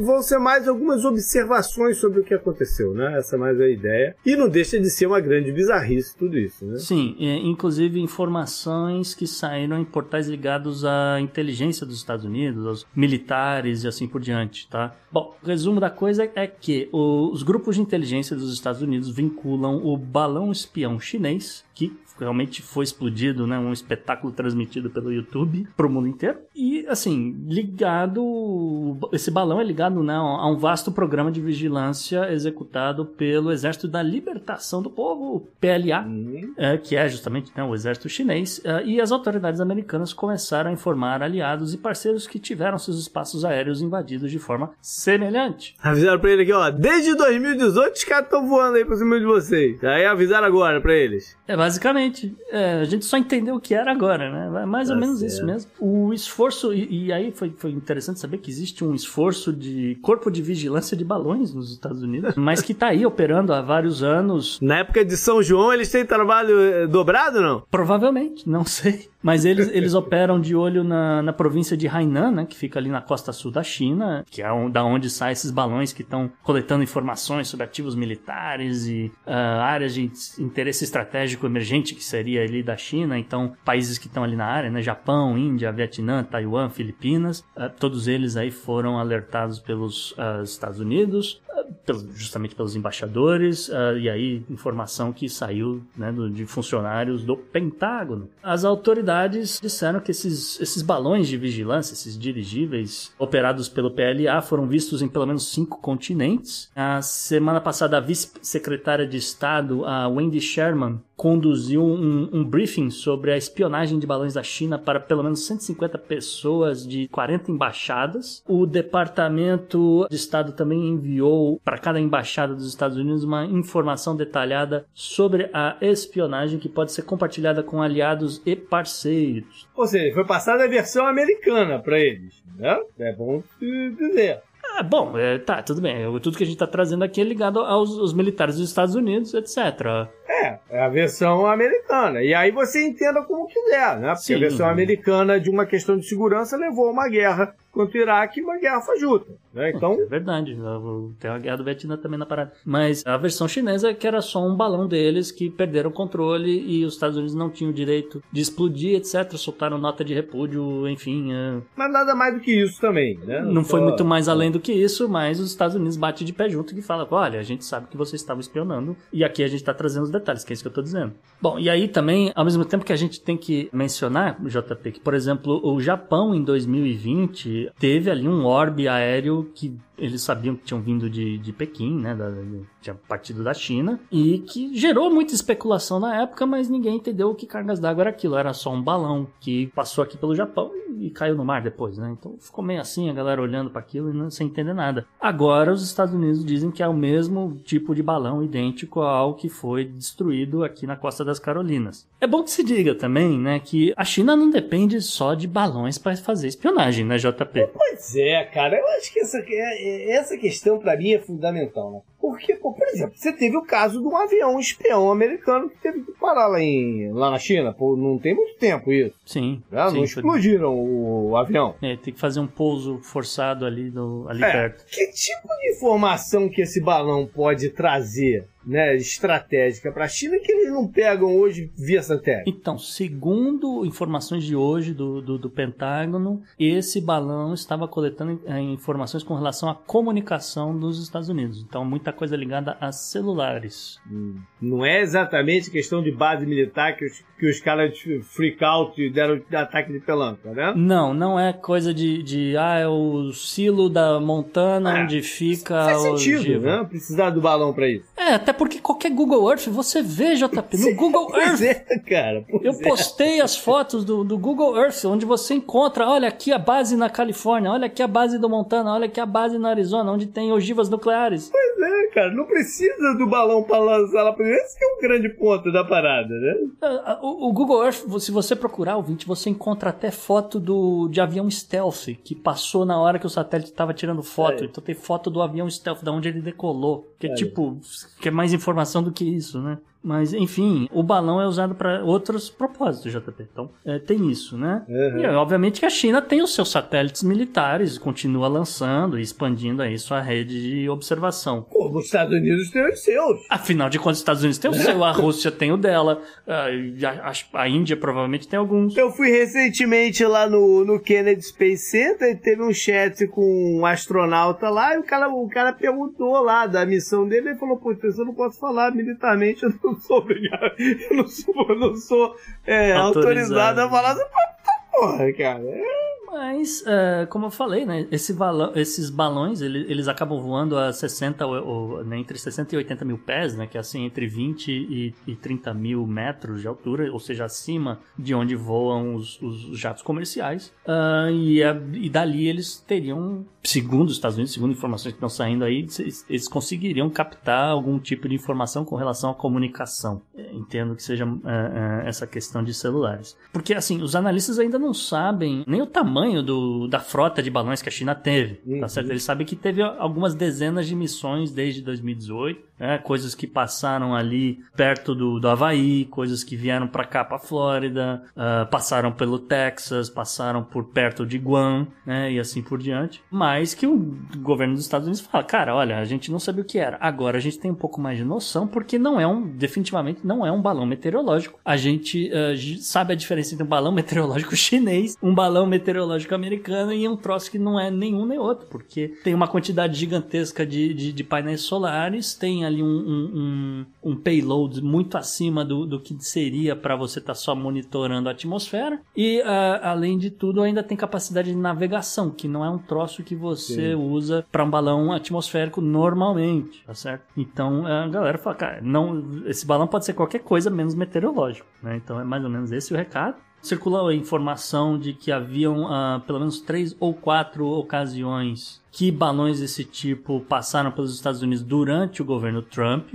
mas nem o Trump, nem o Departamento de Estado da época, nem o- assim, ninguém ligado ao governo Ou seja, não acharam, não acharam que valia a pena dar uma investigada, não, né? não, não foi, não foi isso não. Nenhum deles Não? foi informado pelo Pentágono. Que tipo, nem o Pentágono tinha noção do que estava acontecendo, né? Porque o, o- o- eles foram atrás de perguntar pro, pro Joe Bolton, pro ah, o, Mark Esmer, que era o, o, o- general do, do, né, do secretário de defesa, etc., se havia algum tipo de ah, ocasião que acontecesse esse tipo. Perguntaram pro Mark Milley, que era o grande Uhum. general de quatro estrelas. O cara também negou, falou, olha, a gente não sabia. E- até porque se algum deles soubessem e não tivesse informado o Trump, Aí, aí isso, isso dá corte marcial nos Estados Unidos, porque você não está respeitando o, né, o Commander a Chief. cadeia de comando, né? né? Isso, exatamente. É.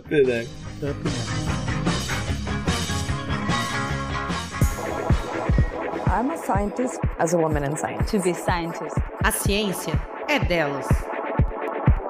E retornando ao Podnext na coluna que a ciência delas, JP, temos aí o retorno da estrela, né?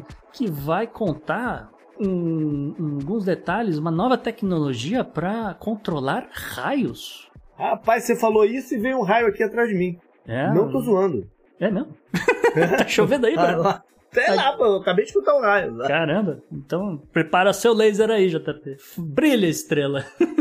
Olá, ouvintes do Podnext. O meu nome é Estrela, eu sou formada em Química e eu estou de volta para falar sobre mais um artigo que saiu agora em janeiro de 2023, então ele é bem recente, e é sobre raios. Eu comecei a achar raios um assunto bastante interessante quando eu vi um artigo sobre que os raios foram um dos motivos que fez a gente se tornar bípedes. Os raios atingiam as árvores, então é, para nós era mais seguro não ficar nas árvores e sim andando pelas florestas. Então ele foi um dos responsáveis por a gente ser bípedes, porque indivíduos da nossa espécie que não estavam em árvores acabaram sobrevivendo. E outra importância também de, de falar de raios é porque todos os anos cerca de 24 mil pessoas morrem por causa de raios. E assim, só 10% das pessoas atingidas por causa dos raios morrem, ou seja, 90% conseguem sobreviver e já tem vários estudos falando que também tem sérios problemas a longo prazo, porque você leva uma descarga muito grande ali, então você pode ter no futuro arritmia cardíaca. Também tem estudos falando de danos aos tecidos, então dependendo de quais tecidos forem danificados, como tecidos do, do cérebro, você pode ter até mudanças de personalidades e tal. Já tem até artigos que falam sobre isso. Ainda tem bastante coisa para ser estudada nisso, mas é até um assunto bastante importante para o Brasil, porque o Brasil é o país que mais cai raios, então é bastante importante a gente saber como se proteger, quais são os possíveis danos se isso acontecer. Claro que a melhor forma de você não ter nenhum problema no futuro é você evitar ao máximo de ser atingido por um raio. Eu até vou deixar um link sobre um mapa que mostra as regiões do mundo onde mais tem raios caindo. Então a gente vê que o Brasil é o maior país que tem raios que caem durante um ano. E, inclusive, eu vou deixar um vídeo do Manual do Mundo que é bastante interessante de como você pode fazer para se proteger desses raios se você, por acaso, estiver em algum lugar super aberto e estiver caindo alguns raios e o que, que você tem que fazer para evitar, assim, quais lugares você pode usar para se proteger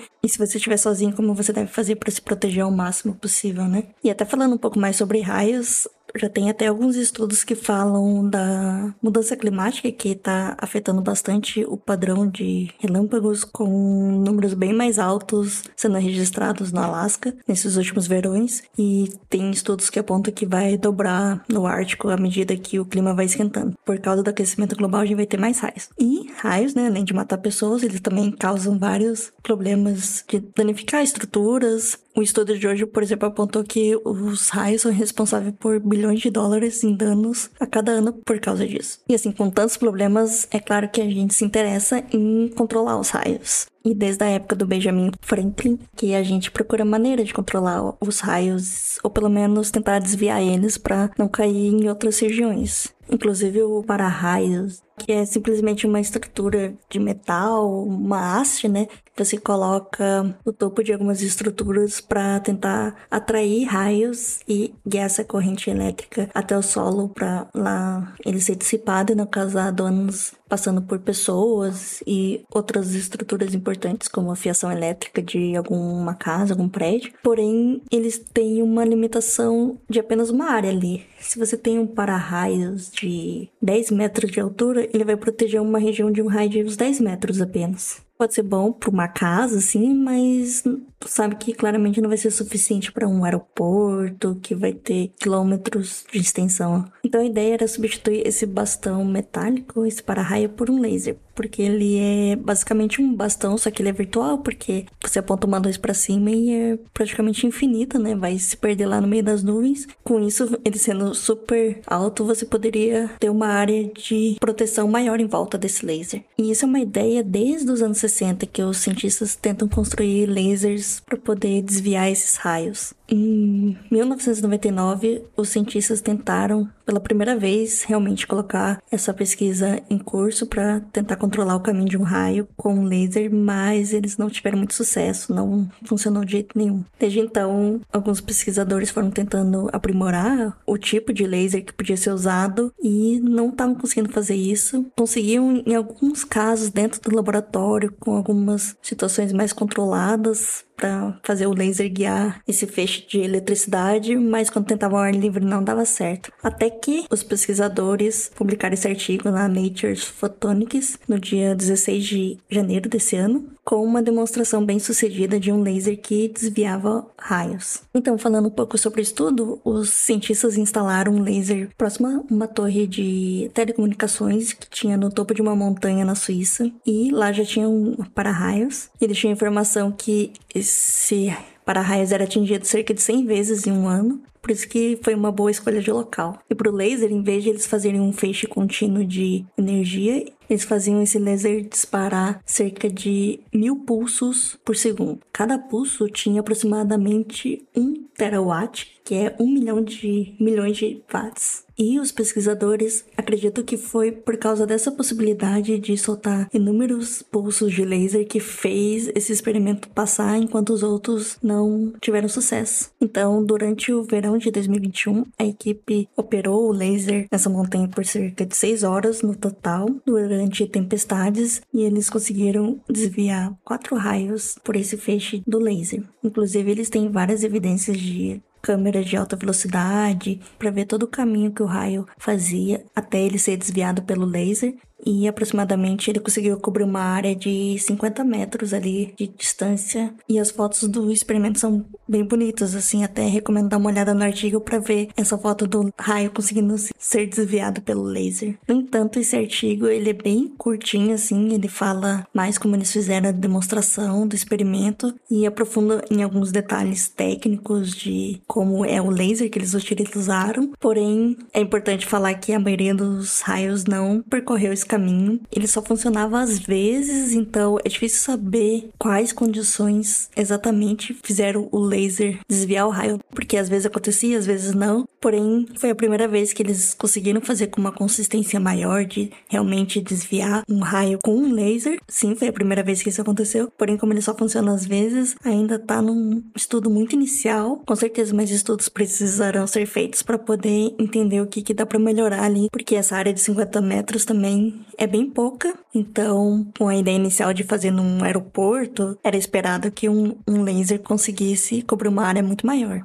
E sem contar que esse laser custou cerca de 2 bilhões de dólares, então é muito mais caro que um para-raio normal. Por isso que ainda estamos bastante longe de ter essa tecnologia para a gente conseguir usar por aí. Mas a expectativa é que nas próximas décadas, talvez eles consigam aprimorar esses detalhes e a gente possa ver usando em lugares que necessitam de uma área para proteção bem maiores por exemplo, em plataformas de lançamento durante tempestades que você realmente precisa ter maior segurança ali e não ser atingido por um raio. Bom, por hoje é isso. Evitem serem atingidos por raios e me sigam nas redes sociais, é arroba estrela underline underline. Obrigada e até a próxima.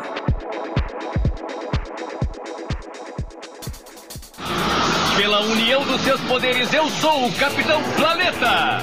Vai, Planeta! Gustavo, nas últimas semanas no meio ambiente você trouxe alguns bichos, mas com uma nota um pouco mais positiva. Sim. Agora, quanto às emas, No caso das emas, não, JPG, né? A gente trouxe pelo menos dois casos no passado, inclusive um no Brasil, um, ex- exemplos curiosos e, e interessantes, importantes de conservação que funcionaram, etc. Mas ah, nada disso adianta muito se no seu quintal você não consegue cuidar nem ah, dos bichos que estão ali. né? literalmente no quintal, né? literalmente no quintal, né? Então a gente está falando aqui da nota de falecimento de pelo menos duas emas da presidência da República, né? E assim, é da presidência da República, mas pertence ao povo brasileiro, né? Que justamente acabaram morrendo nesse mês de fevereiro, aí um quadro de excesso de gordura ah, em virtude aí de uma obesidade que as aves ah, adquiriram no- nos últimos quatro anos, tá? Ah, a- Estavam dando milkshake pra ela. não, é, eu chego lá. Após assumir os palácios presidenciais, o, o novo governo identificou que essas- esses animais eram alimentados com restos de comida humana durante aí essa gestão Jair Bolsonaro. Segundo documentos do IBAMA e da Casa Civil, os animais não tiveram acompanhamento veterinário, foi, cancelaram, acharam que isso não era importante. E em sua maioria, esses animais estavam em instalações inadequadas, que é o grande drama aqui da coisa. Né, essa, essa questão das instalações. O novo governo federal confirmou a veracidade dos documentos, né, que do, tanto do IBAMA quanto da Casa Civil, e apontou que a gestão Bolsonaro destinou apenas um terço do orçamento anual necessário para a manutenção dos animais. Nas últimas semanas, alguns, ah, algumas dessas emas foram encaminhadas ao Zoológico de Brasília, né, para aí, enfim, ter um acompanhamento do IBAMA e de especialistas, e aí realmente ter um espaço mais adequado, ter uma alimentação mais balanceada balanceada, que aliás é uma das coisas mais interessantes que um zoológico faz, acho que pouca gente sabe uhum. disso, mas você pesa a quantidade de comida, é, é, é, tipo, é um spa, é um spa literalmente, só que para animais, então você vai lá, você vai dar comida pro leão, você vai, pesa a comida, você vê, vê que tá lá balanceada ali, proteína, etc, coisa, e você vai alimenta o bicho com aquilo que ele precisa. E, e agora, finalmente, talvez, espero eu, que eles salvem as outras emas que acabaram chegando lá, tá certo? Uhum. Uh, o governo diz estar aí avaliando medidas para evitar evitar novas mortes. E aí, justamente, né, como eu falei, porque tem, tem muitas, muito mais emas na parada. Uh, as duas emas que morreram, JP, hum. sabe onde elas estavam? Não era na Alvorada? Não era na Alvorada. As que morreram estavam na Granja do Torto. E você lembra hum. quem estava morando na Granja do Torto? Não era o vice. Quem era que estava no O seu ministro favorito, seu ex-ministro favorito, ah. Paulo Guedes. Ah, não. Mas olha só, no último dia 6 de janeiro, a pedido da primeira-dama Janja da Silva, houve uma avaliação dos animais nas residências. Né? E aí, de acordo com o relatório, a maioria apresentava uh, bom estado de saúde mas uh, o relatório destacava que as instalações estavam inadequadas para o uhum. tamanho, para a circulação, para os exercícios, né, vamos dizer assim, que esses animais precisam fazer, a caminhada, aquela coisa. Na semana seguinte que saiu o relatório, a primeira ema morreu. Aí na autópsia, a galera começou a notar um excesso de gordura visceral, gordura abdominal, gordura no fígado, né, da, da, da ema. Chope? Usando chope para pra, quase, pra ema? Olha, que é quase isso, se você pensar, né, que de acordo acordo com os técnicos que estavam fazendo essa avaliação, esses animais estavam comendo uma dieta basicamente à base de, de milho e arroz. Né, milho e arroz é usado para fazer malte. É, malte, é. cerveja, chopp. Né? Então não tá tão errado. Mas eu chego lá também. E, e assim, segundo o, o, o, relatório de óbito da EMA, é, da, que, né, dessa primeira EMA que morreu, é extremamente plausível que, diante dessas evidências uh, de excesso de gordura, uh, tanto no, no, né, no, coração quanto no fígado da, da, do, dos animais, as mortes tenham sido desencadeadas pelo mau manejo alimentar nesses últimos anos, né? Uhum. E aí, fazendo levantamento, né, o laudo final uh, sobre a morte dessas duas emas em três semanas, os técnicos fizeram uma anotação dizendo aí que o excesso de gordura vinha justamente uh, pelo corte da ração, que era mais apropriada para. Tava faltando ração, vamos encher o bucho deles com arroz de milho, é isso? É, ração é, ração é caro, né? Ração é muito é. mais caro, é muito, é muito mais barato você usar o resto de comida aqui que sobrou do, hum, sei lá, do presidente ou do ministro, que quer que seja, juntar aí os arroz com os milho, não sei o que, que é muito mais barato e dá pros bichos. Entendeu? Mas só para pontuar, a presidência comprava cerca de, de, de 20 mil uh, quilos de ração todos os anos e aí resolveu cortar para 7 mil, 7 mil quilos. E o resto era complementado com esse arroz, com esse milho, com essas outras coisas. Que engordaram os bichinhos. É uma gente obscura e ignorante. Dá para se notar esse lado da parada, que é. Nem passa, de repente nem passa pela cabeça dele que, que possa fazer mal da, da, dessa comida pro, pro, pro, bicho. Mas acima de tudo é uma gente ruim, cara. É, é uma gente. Porque tem o. É, isso vem, isso vem muito pô, na carona do caso lá das carpas. Da, da, da, da Michelle lá, que não cabe ela não cabe num, num, meio ambiente, porque não é um caso de, de problema no meio ambiente, é um, um, caso só de maldade e ganância. É um caso policial. É, é um caso de maldade e ganância. Não cabe no, no, no, no meio ambiente. Mas é, é, é, vem atrelado, é uma gente ruim, cara. Muito ruim, cara. É, é, é, uma, é uma maldade com os animais de fato. E aí, só para finalizar, JP, só para dizer que sobraram, né? Pelo menos sobraram, espero que se recuperem. Eu espero que mais nenhuma ema morra. Mas sobraram aí 17 emas na na Granja do Torto e pelo menos 38 no Palácio da Alvorada, que provavelmente estavam comendo a mesma porcaria, a mesma ração, sem, sem né, os, os, nutrientes necessários pro bicho. E escaparam de morrer antes que fugiram da cloroquina, né? Up provavelmente up next.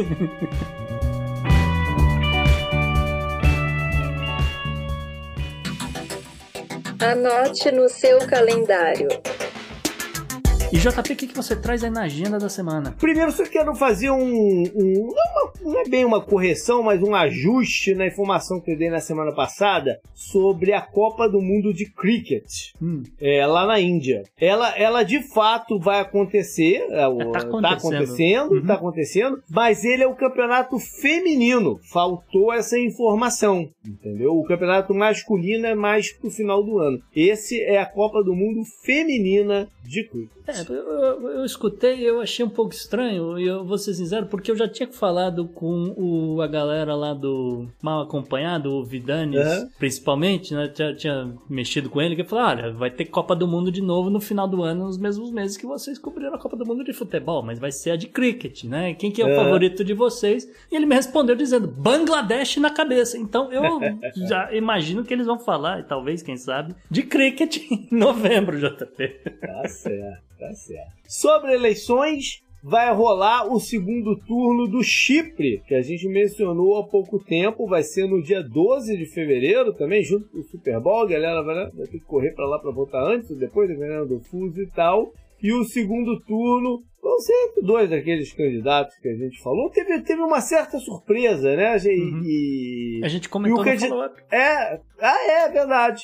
É verdade. E Vale, vale mencionar que o cara que tá em segundo lugar, que é o Marovianes, alguma coisa assim, ele tá encostando. Tá encostando. Então a gente promete aí um, um segundo turno parelho na, na, na parada. É, e mais detalhes sobre a eleição do Chipre e da, da Tchequia, JP, tá lá no follow-up, pra galera que assina o Podnext Confidencial. Exatamente. E vale aqui fa- fazer uma parte que no dia 19 de fevereiro é feriado em alguns estados do sul dos Estados Unidos em homenagem aos heróis de guerra confederados. Veja você, Gustavo, ainda existe isso Hum. né? Alguns estados só comemoram, se botam como data ah, comemorativa, né, e tal, alguns estados falando aqui do sul, mas em alguns deles ainda é feriado, feriado, e aí tô falando de Alabama, Hum. Mississippi, é, Carolina do Sul, Tennessee? o Tennessee é um pouco diferente, o Tennessee faz uma parada extra ainda, Hum. extra. Ele ainda faz uma cerimônia de proclamação da parada lá. Vai, vai, vai. Ele vai all-in no, no, no, no- negócio. Tennessee é uma- um caso à parte, tanto na guerra dos, É. dos confederados quanto na guerra de expansão dos Estados Unidos. É um assunto para outro dia, viu? É, é. Ele vai, ele vai para um outro nível ainda. O, É uma o- outra parada, o realmente. negócio. Pois é. O Texas é opcional em condados e, e tal. Kentucky? Kentucky tem alguma coisa? Kentucky, eu, eu acho que Kentucky só se comemora. Ah. Alguns, alguns estados, eles de. Pô, como é que é o termo? Desreconhecer não, não é tempo. Não é Ignoram. termo válido. né? Ignoram não é. Deixaram de, de comemorar ou deixaram, entendeu? Nesse sentido. Que Ah. fazia, mas não faz mais. Tá. Saca? Né- né- Nessa pegada aí. Na Flórida, a Flórida ainda, come, ainda bota com uma data mencionada. Mencionada, Entendeu? tá. Na, na parada. Mas a Georgia, acho que sacou fora. Ah, tá. Louisiana foi o último a sacar fora. Esse é em 2022. A Virgínia já tinha sacado também. Tá? Só pra, como você vai dizer, pontuar. Nada que uma, uma reforma de texto num, num referendo futuro resolva também na Flórida e outros lugares. É. Se quiserem, né? Se quiserem, Tem se tiver interesse, claro. Vamos lá então para a parte histórica. É 12 de fevereiro de 1554. A Rainha dos Nove Dias, a adolescente Lady Jane Grey, foi executada lá na Torre de Londres. É a mulher que dá o nome ao chá? Eu acho que tem um chá Lady Grey. É Lady Grey? Tem o Grey, o Grey Sea. O Earl Grey. ser. Tem o Earl Earl- Grey, né? Earl Grey é o marido É, dela? o Grey. Não. Deve ser sei. da família. Então, a parada é o seguinte, foi um pouco depois da... É, é da família, é, deve ser. Um pouco depois da, da morte do Edward VI, que era filho do Henrique VIII, tá?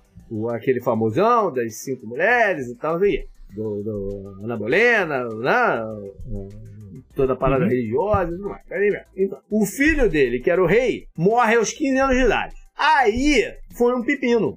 Foi um pepino porque o, o Henrique VIII tinha botado no testamento dele a linha sucessória que ele gostaria, que era o filho, né, que não era o não era primogênito, mas ele era o filho homem, né, mais, mais velho, e as filhas que ele teve anteriormente. Estamos falando da, da Mary e a Elizabeth. Uhum. Só que gerou uma confusão, porque é, e aí ele bota, se, não, se as filhas não tiverem aptas, ele menciona a Jane Grey, que era sobrinha, sobrinha dele, era da parte da família da Mary Tudor, tá. que tinha se casado com um cara português, depois se casa com um Sim. amigo dele, o Charles Brandon, o, o Duque de Suffolk. E, e, e, ele menciona ela, ele não menciona a mãe dela, que era filha da Mary, mas menciona a neta, bom, uhum. da Mary.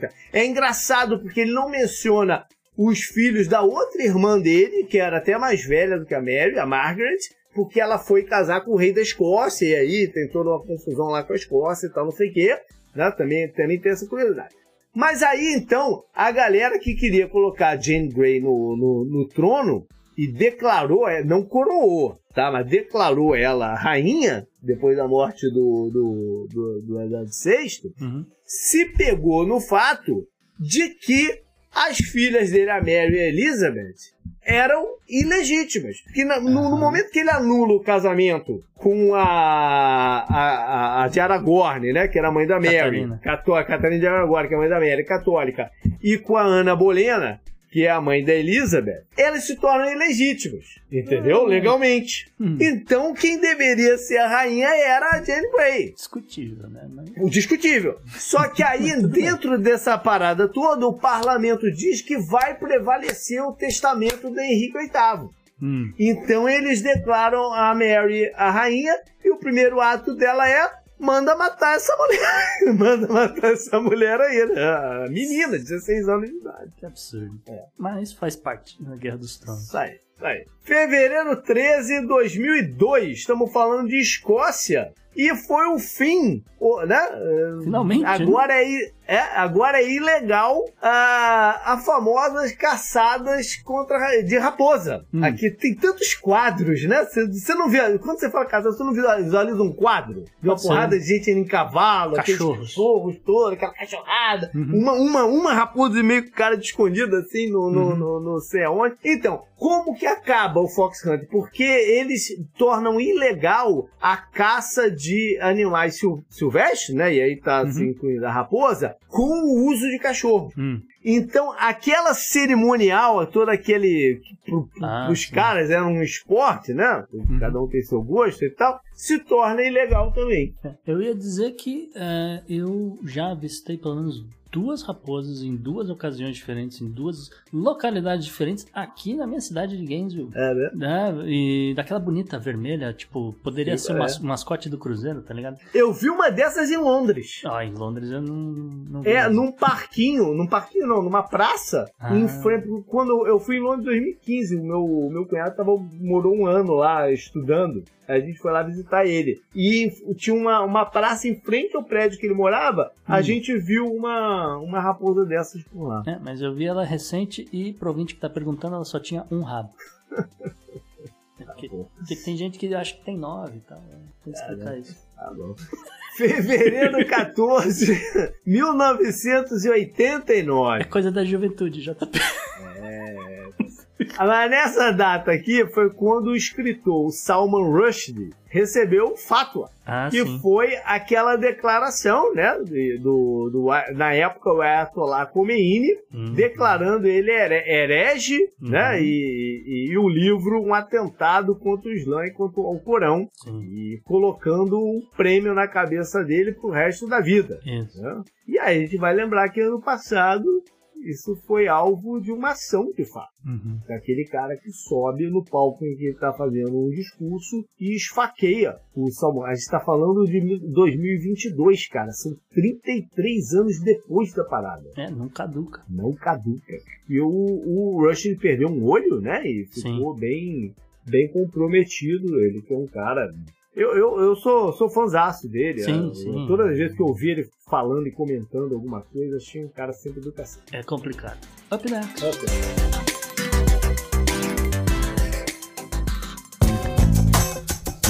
Esse eu recomendo para você. Eu recomendo pra você. você. E Felipe Lawrence, você aparecendo aqui no Podnext, é, só para lembrar o ouvinte, convidado é o convidado que tem que passar aí a sua dica cultural. Então, qual a sua dica? Como a gente estava falando bastante aqui de NFL, dessa questão, desses meios né, da política, da sociedade americana com a NFL, eu vou indicar a série documentária O.J. Made in America, que ganhou Oscar de melhor documentário há alguns anos, que conta um pouco a história do O.J. Simpson, que acabou sendo ficou famoso por conta dos assassinatos que ele acabou sendo inocentado né, no começo dos anos 90, mas ele foi um grande jogador do Buffalo Bills na década de 70, membro do Hall da Fama da NFL, e é uma série documentária que conta um pouco, explora um pouco a história do O.J. Simpson, explora um pouco essa história do crescimento da NFL nos anos 70, nos anos 80, e como que, como que tudo isso meio que contribuiu para o O.J. Simpson ser o O.J. Simpson. É uma série documentária,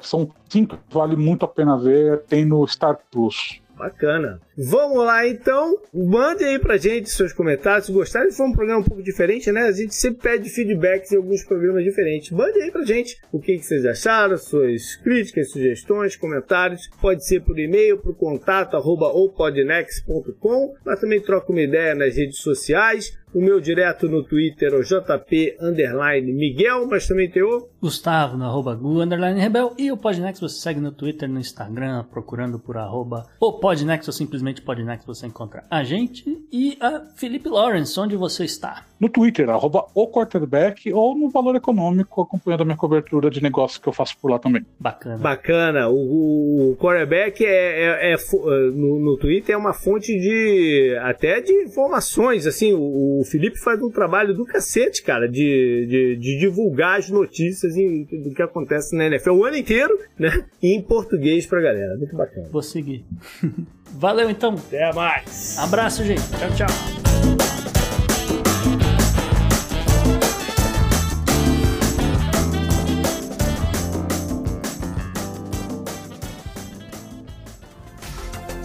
Este episódio foi editado por Atelas Soluções em áudio para podcasts.